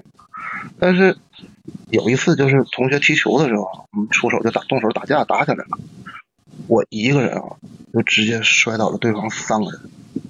然后我父亲就很生气，就跟我说了一顿。他就问我两个事儿，第一个就是我教你摔跤，你为什么？你说我为什么教你摔跤？我很理直气壮的，我说一个防身，第二一个借喻。我爸直接甩了我一个嘴巴子，说你这不叫借喻攻击。第二一个他就问我，你知不知道你这一个直立过肩摔，如果是就是柏油路面嘛，说你这一个直立过肩摔能给对方造成多大伤害？我说不知道。我爸说我赔了他一千块钱。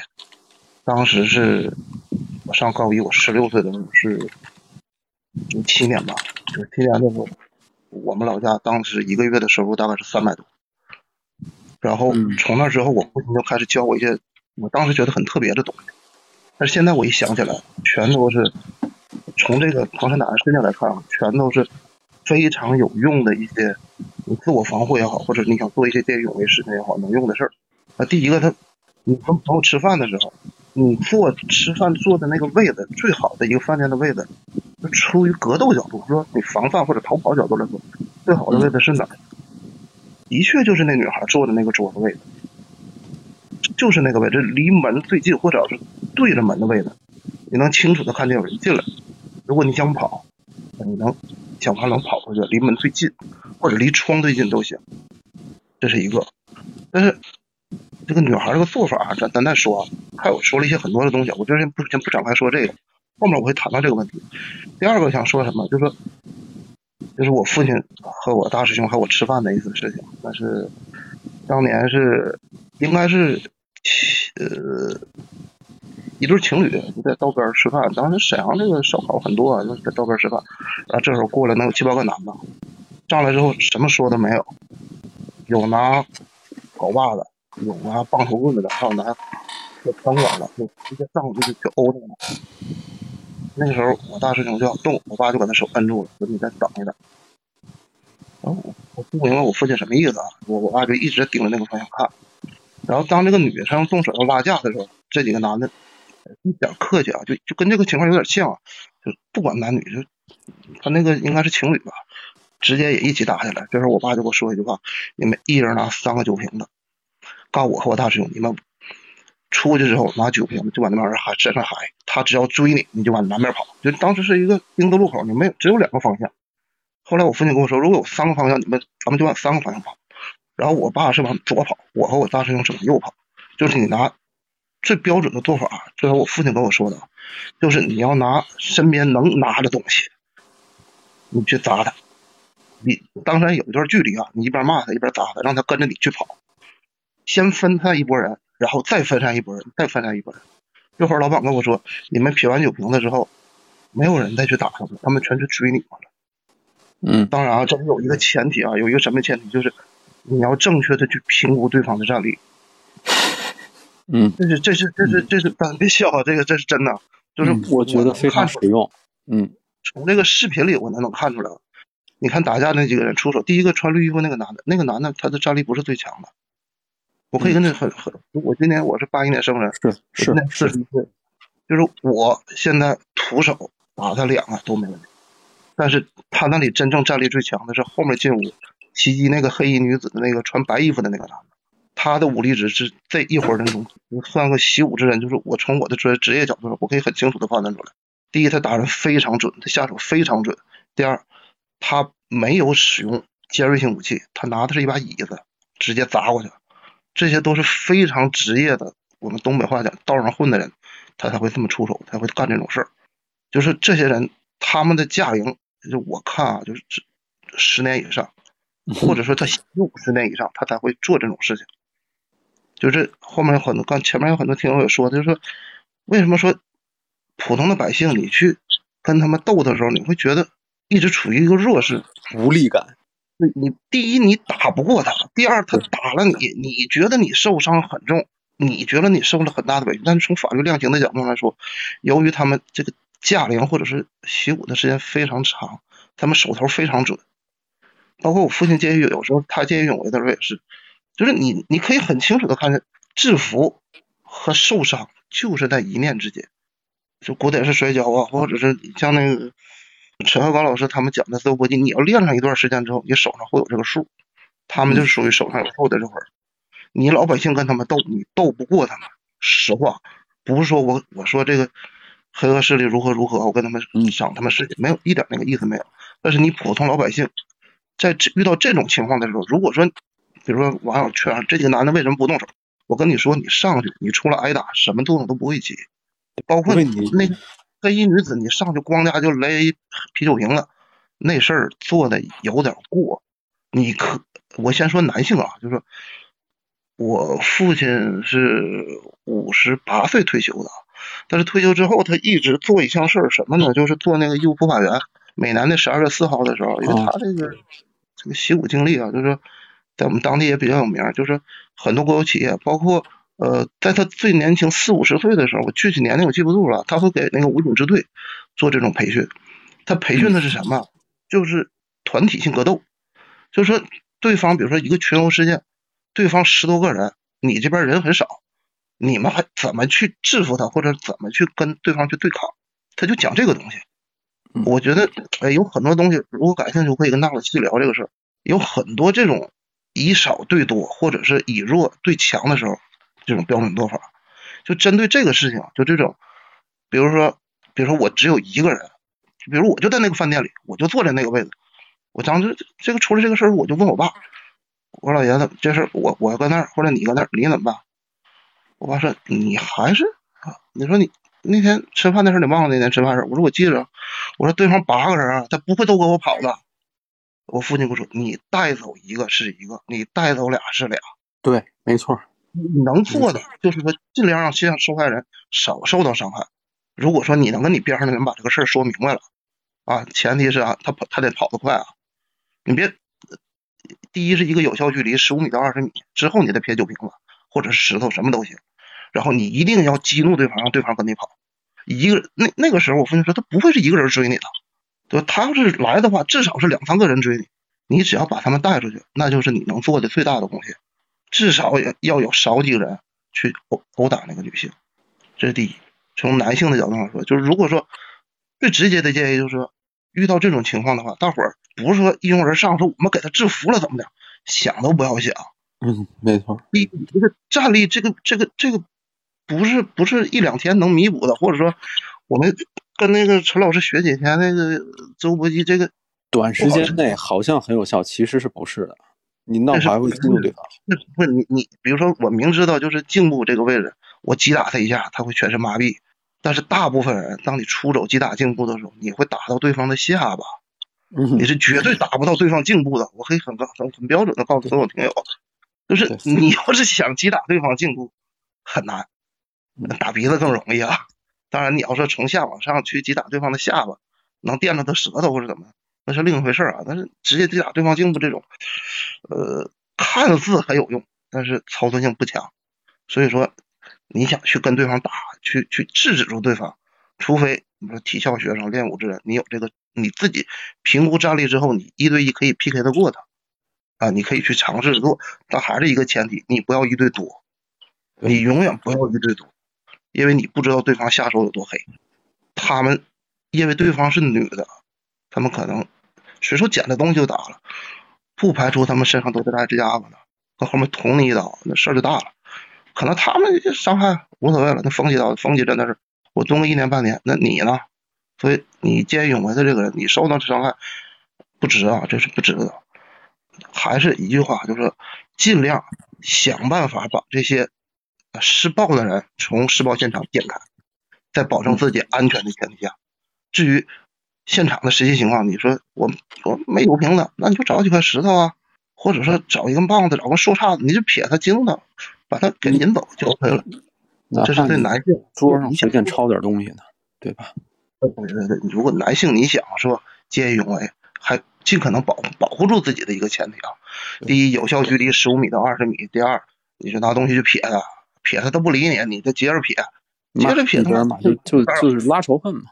对对对，那你当你到一定程度的时候，你不用想，那一定会过去追你的，这个实际上证明过的事情。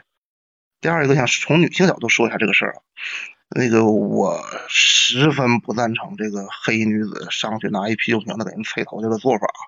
这里这个刚才也听有那个听友说这个呃说姐妹之间情谊比较深啊，这个这个怎么说呢？不能说这种做法可取吧，我只能这么说。嗯，呃，他可能也是出于保护自己这个朋友这个角度来做这个事儿，但是这种做法非常的不可取。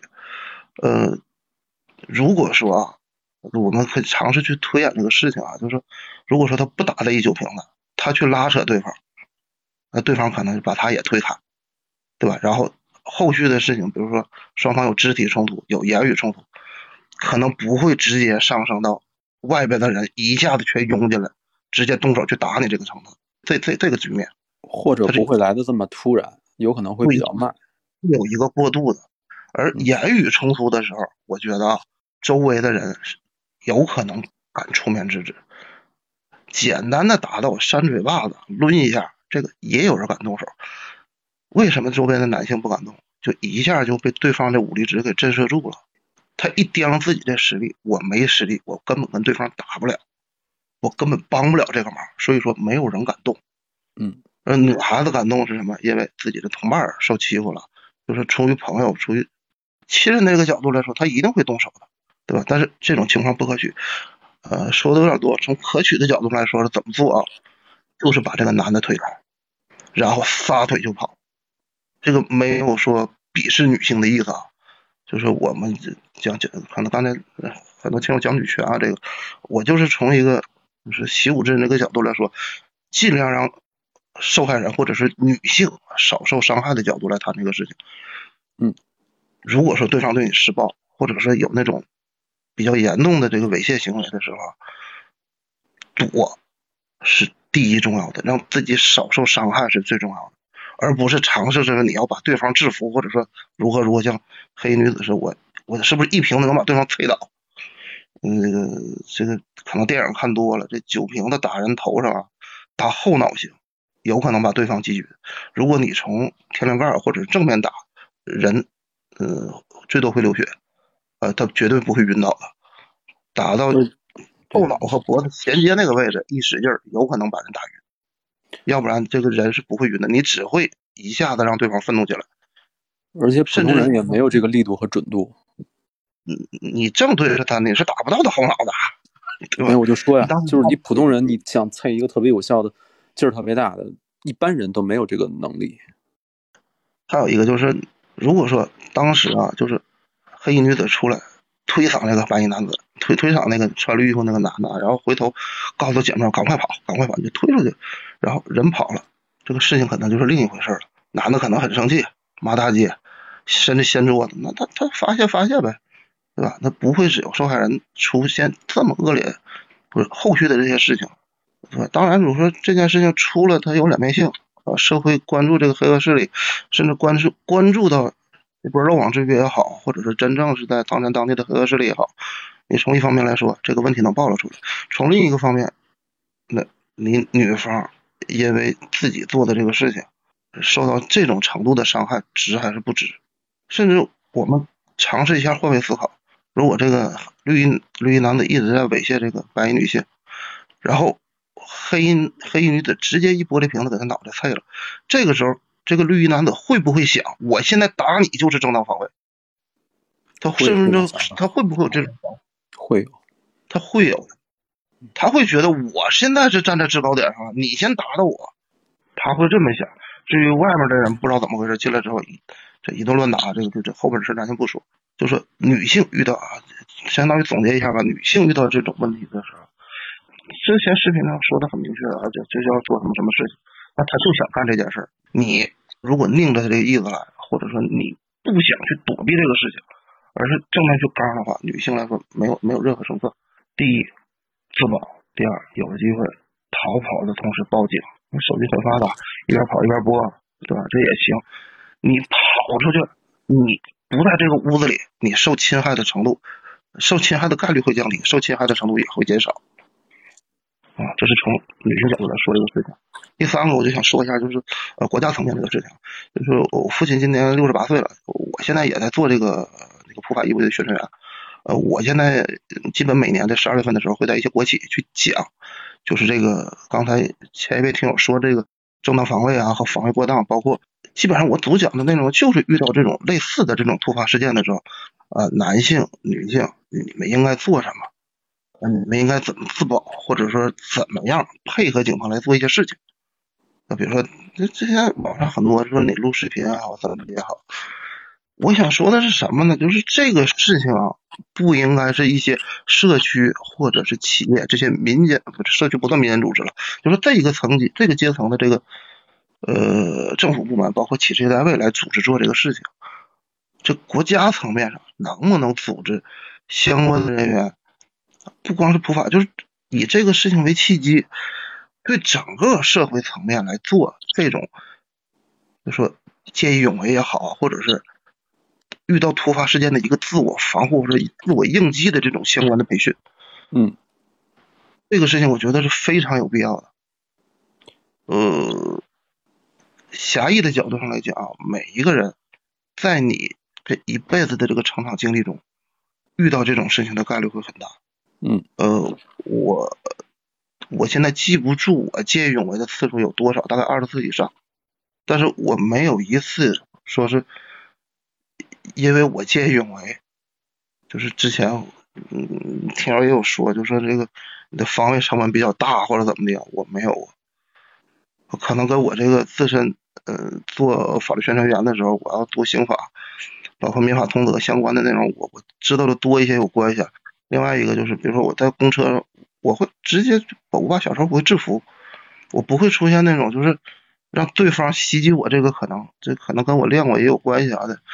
就是你自己自身是一个什么样的一个武力值啊？我们就就总说武力值，你自己是一个什么样的能量？你你的战力是什么样的，就决定了你在应应对每一种突发事件的时候，你所能做的事情。你只要把你自己的这个范围的事做好就 OK。每一个层级的人可以做不同的事情，但是。我我就想说一个最简单的事儿啊，举一个例子，如果说还是以这个唐山打人事件这个实际案例为现场，如果说屋子里的每一个人他都听过我上的课，他们当时能想起来，这个事情不会是这样，至少那几个男性都会抄着啤酒瓶子往不同的方向跑，一起去砸他们，去把他们引开。那女性那个黑衣女子也不会上去一啤酒瓶子拍人家脑袋，但是这些事情从民间来做，从我个人包括。一些企事业单位，包括社区来做这个这个层级是这个层面是绝对不够的。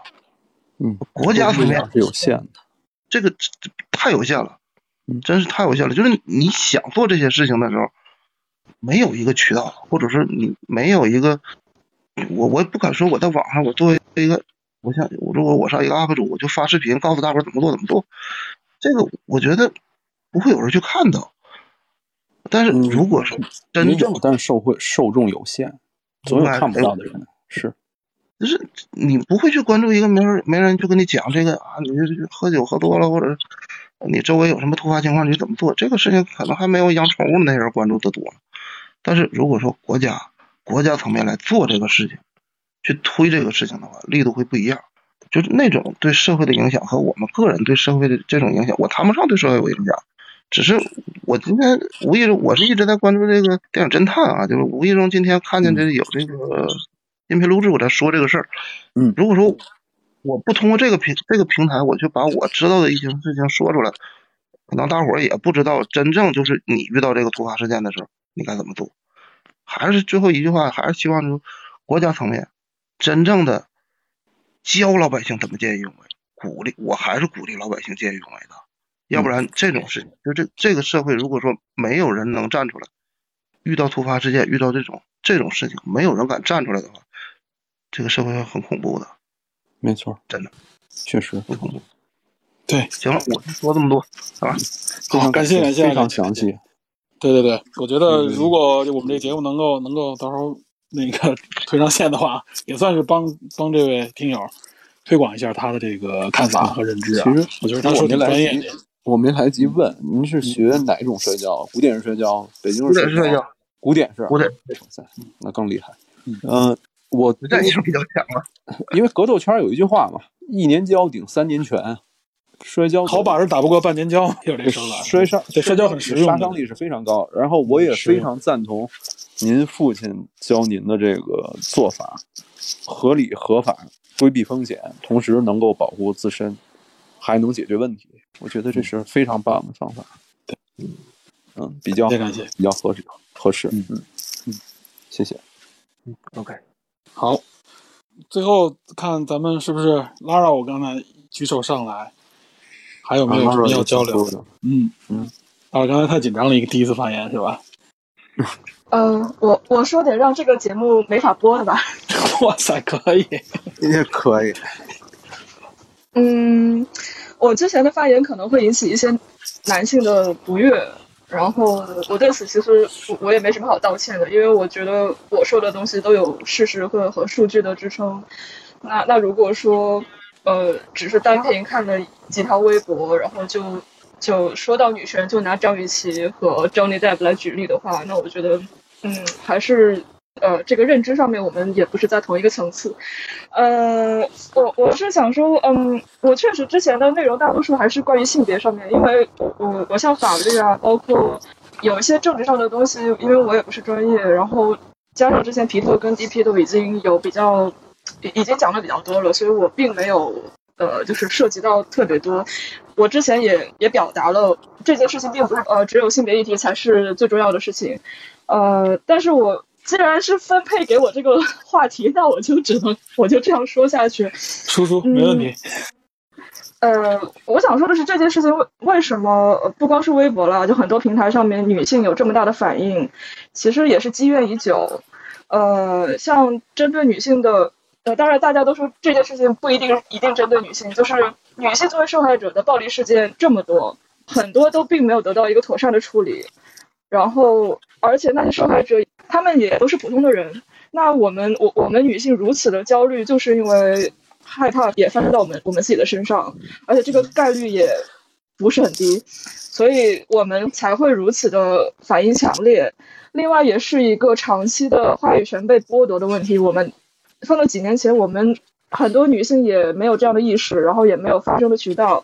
到现在，我们有一点点的缝隙可以可以表达，所以我我还是想鼓励，嗯，女性朋友们多表达，不要害怕男生说你嘴巴大。嗯，就是现在这个这个时间，这个社会受到，就是别人认为你是激进，我觉得也在所难免，因为我们就是一个。呃，一直在被剥削的一个地位，呃，然后我们终于开始反抗了。人家觉得哦，跟以前不一样，会有一一些反差。我觉得这个这个是正常的，所以大家要有勇气去说出来。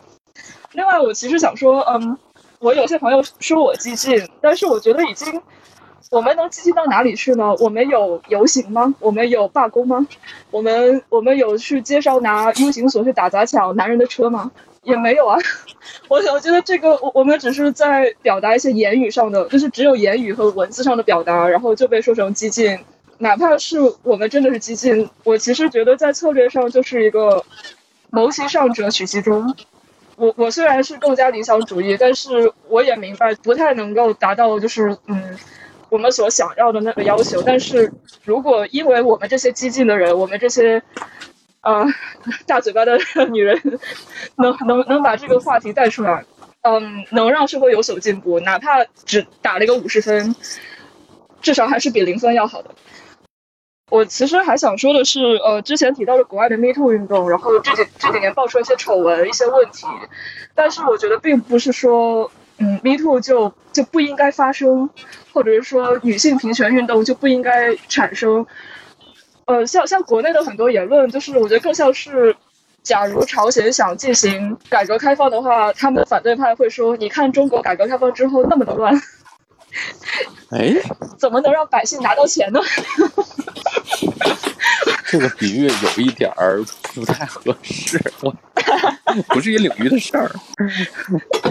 嗯，我想说的是，就是我们还是一个初级阶段，然后每一项的社会运动，它的发展过程中总会有一些挫折，总会有些错误，总会有路线的不对的地方，但是并不代表它的整个大方向就是不该做的。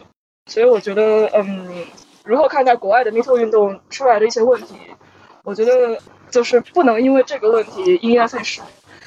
最后还想说的是，针对暴力犯罪这件事情，我们的现代社会在公理上确实是说要保护弱者，但是说实在的，像弱肉强食啊、狼性啊这些观点仍然是广泛存在的。我们并没有完全脱离我们老祖宗的那种丛林法则。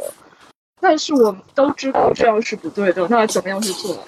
我其实对于这方面我是有一点悲观，就是之前说到从法律上，从整个的社会架构上，从政府上面，呃，包括前面那位先生说是，呃，政府应该呃推进教大家怎样防身，怎样做正当防卫，呃，确实是，但是我感到比较悲观的是，就是如果每个老百姓。都可以拿起拳头去反抗的时候，嗯，可以，你这发现基本上是，嗯，基本上就这期就不要播了，这期就不要播了。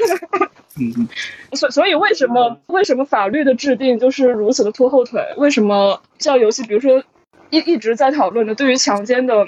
对于对于强奸罪的这个这个的责罚非常的轻，呃，然后对于就是未成年人的伤害，他的责罚也很轻，呃，然后加上这一次的这个唐山的暴力犯罪，我们预期都是可能也就关个五年左右。为什么会？就是已经这么多年的下来，能多一些，不止五年了，因为五年实在是太轻了。我估计他他是是因为他如果如果涉黑这些都成立的话，可能是因为其他的原因去。去判罚他，对，总之是一勺烩嘛，给他不能这么。所以我就是我，我一直悲观的是我们在法律建设这些这样的惰性，它产生的原因，就是不能说的原因。嗯嗯，你你不要若有所思的嗯嗯什么？法律肯定有滞后性，这个感觉拉拉已经自我自我静音了，是吗？哇塞，说不出来。我不希望他以一种这种就是类似这种恶性的事件才推动，这是我不希望的。嗯，但是我们现在是面临了这么一个事情，是。然后呢，我们必须要在这个时候发出自己的声音去推动，对吧？另外，刚才大家各种角度，从女权的，从防护的，从反暴力的，另外刚才那个反黑的等等，那位练摔跤的那个，他说到一点，就是说正当防卫这个。国家推动，我觉得就像拉尔说的，可能国家这个方向层面出于种种考虑，不太可能推动。但是在当前的中小学，确实有一些基于安全的教育，这个是有的。对你比如说，针对不法侵害的时候，你怎么样去躲避，怎么样去保护自己，这种东西是有的。你可以看作是类似的东西吧。这个在我小时候是没有。拉拉拉尔，你说完了吗？好，我拉自己就直接下麦了。好家伙，是不是咱俩说的不该说的？没有没有没有，那然后刚才还有一个就是这个我要顿号是吧？他已经这已经过零点了。列侬的头像，嗯，对，咱们就最后了，最后这个发言，咱们争取五分钟之内就关闭这个房间了。哎，这个我要你能听到吗？OK OK OK，你好，感谢感谢，能能能听到吗？对，能可以你说。哎，是这样的。就是这两天呢，因为这件事发生了以后嘛，是我是当天第二天，不是头天晚上两点钟发生的事儿嘛，我是当天下午五点钟，就是那个时候可能微博上刚刚把这件事儿发酵去了，发酵去了，然后我关注到这件事儿，是我这件事儿本身哈，就刚才大伙儿已经聊的差不多了，就是聊的已经很细了，然后我想聊一下，就是微博上我看到了一些现象。就是，嗯，肯定有很多女孩儿，嗯，出于恐惧也好，出于呃同理心也好，在微博上有一些呼吁和发言，其中有一些发言呢，可能是情绪比较激动，然后呢，有一些人呢，就是他们就觉得，OK，你现在就是在挑起性别对立，嗯，然后我也我也跟这些人，嗯，battle 了一下，就是在对峙了一下嘛。然后我发现这些人，嗯，他们有一个特点，就是他们不觉得自己在这个嗯由男性主导的社会，呃秩序当中是处于一个从一出生就有带有特权的这样一个现状。所以说，我觉得可能，嗯，这些人他们觉得女性的呼吁或者说比较过激的一些表达方式，是对于嗯、现在的男女性别方面的一些矛盾，嗯、是一个关键的推动因素。所以说，我觉得现在的就是在这件事情发生的背后，其实还是一个就女权的中心思想，就是它的真正想要阐述的东西，并没有被呃大多数的社会、大多数的男性所感知到，就是他们没有同理心，也没有那个嗯感知力，可以感受到女女女孩真正呃感到压力的点。好，就是这样。好，感谢感谢，我听那边好像也是，是不是有家人催促你？是的，感谢感谢。我发现这个发言也挺难得的，对吧？我我希望有更多的像这样的男性听友们啊，能够站出来和身边的人，尤其是和身边的同性别的这个听友们、朋友们去交流这个事情，让大家用不同的角度去思考一下，鼓励他去反思，或者说鼓励他去发现一些角度，倾听一些不同的声音，对吧？我觉得目前来看，至少我看到刚才好像也有一些媒体在说啊，至少目前没有任何的针对这个事情的一些言论的限制。那么这是一个非常难得的机会，大家都应该把自己不同的这种角度表达出来。这种表达越多，其实是对这个社会、对这个社会的推进、对法治的推进都是有更多的好处的啊！大家不要怕观点不同，我们应该多沟通，发现对方不同的观点，然后去思考自己的观点和对方的观点的不同之处，以及冲突的点在哪里。我们是不是应该更多的去站在对方的角度去思考这个事情？只要沟通够多，矛盾自然会下降。我们现在这个网络上面，就是为这个事情一下子就好像是点燃了这个啊甘草丛一样，这火燃烧的这么厉害。除了有情绪之外，就是彼此之间其实非常缺乏沟通。对我们很多的呃怎么说呢？我相信这几年啊，有很多的网民其实以前是很少去发表自己的观点，或者说去交流类似的观点的，没有这样的环境，也没有这样的渠道。所以呢，现在包括尤其是在工作以及学习的环境当中，也是实际上对这些这种呃社会上的一些事件的这种横向交流是非常非常缺少的。所以大家上来的时候是一种非常怎么说呢？愤怒啊，很难平复自己这种心态的去交流，彼此之间容易对立起来，容易急躁。但是我相信，就是通过一段时间的这种沟通啊，通过一段时间的这种更多的交流，不同角度信息的这种冲入，会让大家变得越来越理性，对吧？总之呢，我还是一个相对来说比较乐观的人，我仍然对这个社会、对这个国家抱有期望，对我们这群人抱有期望。我们多一个人站出来去表达、去呼吁，就少一个观察者效应，少一个去伤害的人，对吧？对。好，那咱们今天我看就到这儿，已经零点二十了，十二点多了，感谢，对，感谢各位，我们的预期。对，感谢感谢感谢各位，感感谢在线的每一位听友，每一位发言的听友，特别感谢。能不能够上线？如果可以的话，我会稍微剪辑一下啊，然后哦，你要争取把它推上线。对对对，我他应该是可以给我推一个录音的链接的。嗯，我看如果可以的话，我就剪辑一下，因为毕竟这里边有些内容，我觉得可能相对来说，如果公开出来，也可能会遭遇下架这种情况，对吧？但是我觉得我学到了很多，尤其刚才那位学社交的朋友说，针对这种对对，我觉得这次就很多人不同的观点的发言都对我有所启发，对吧？特别感谢大家，对，没错，每一个人的发言都对我有启发，感谢感谢啊！感谢大家。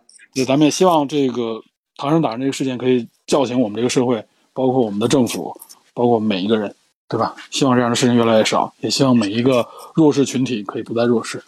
好，感谢大家收听，咱们今天就到这里，我就直接关闭房间了啊！啊，感谢大家，好，拜拜，拜拜，拜拜。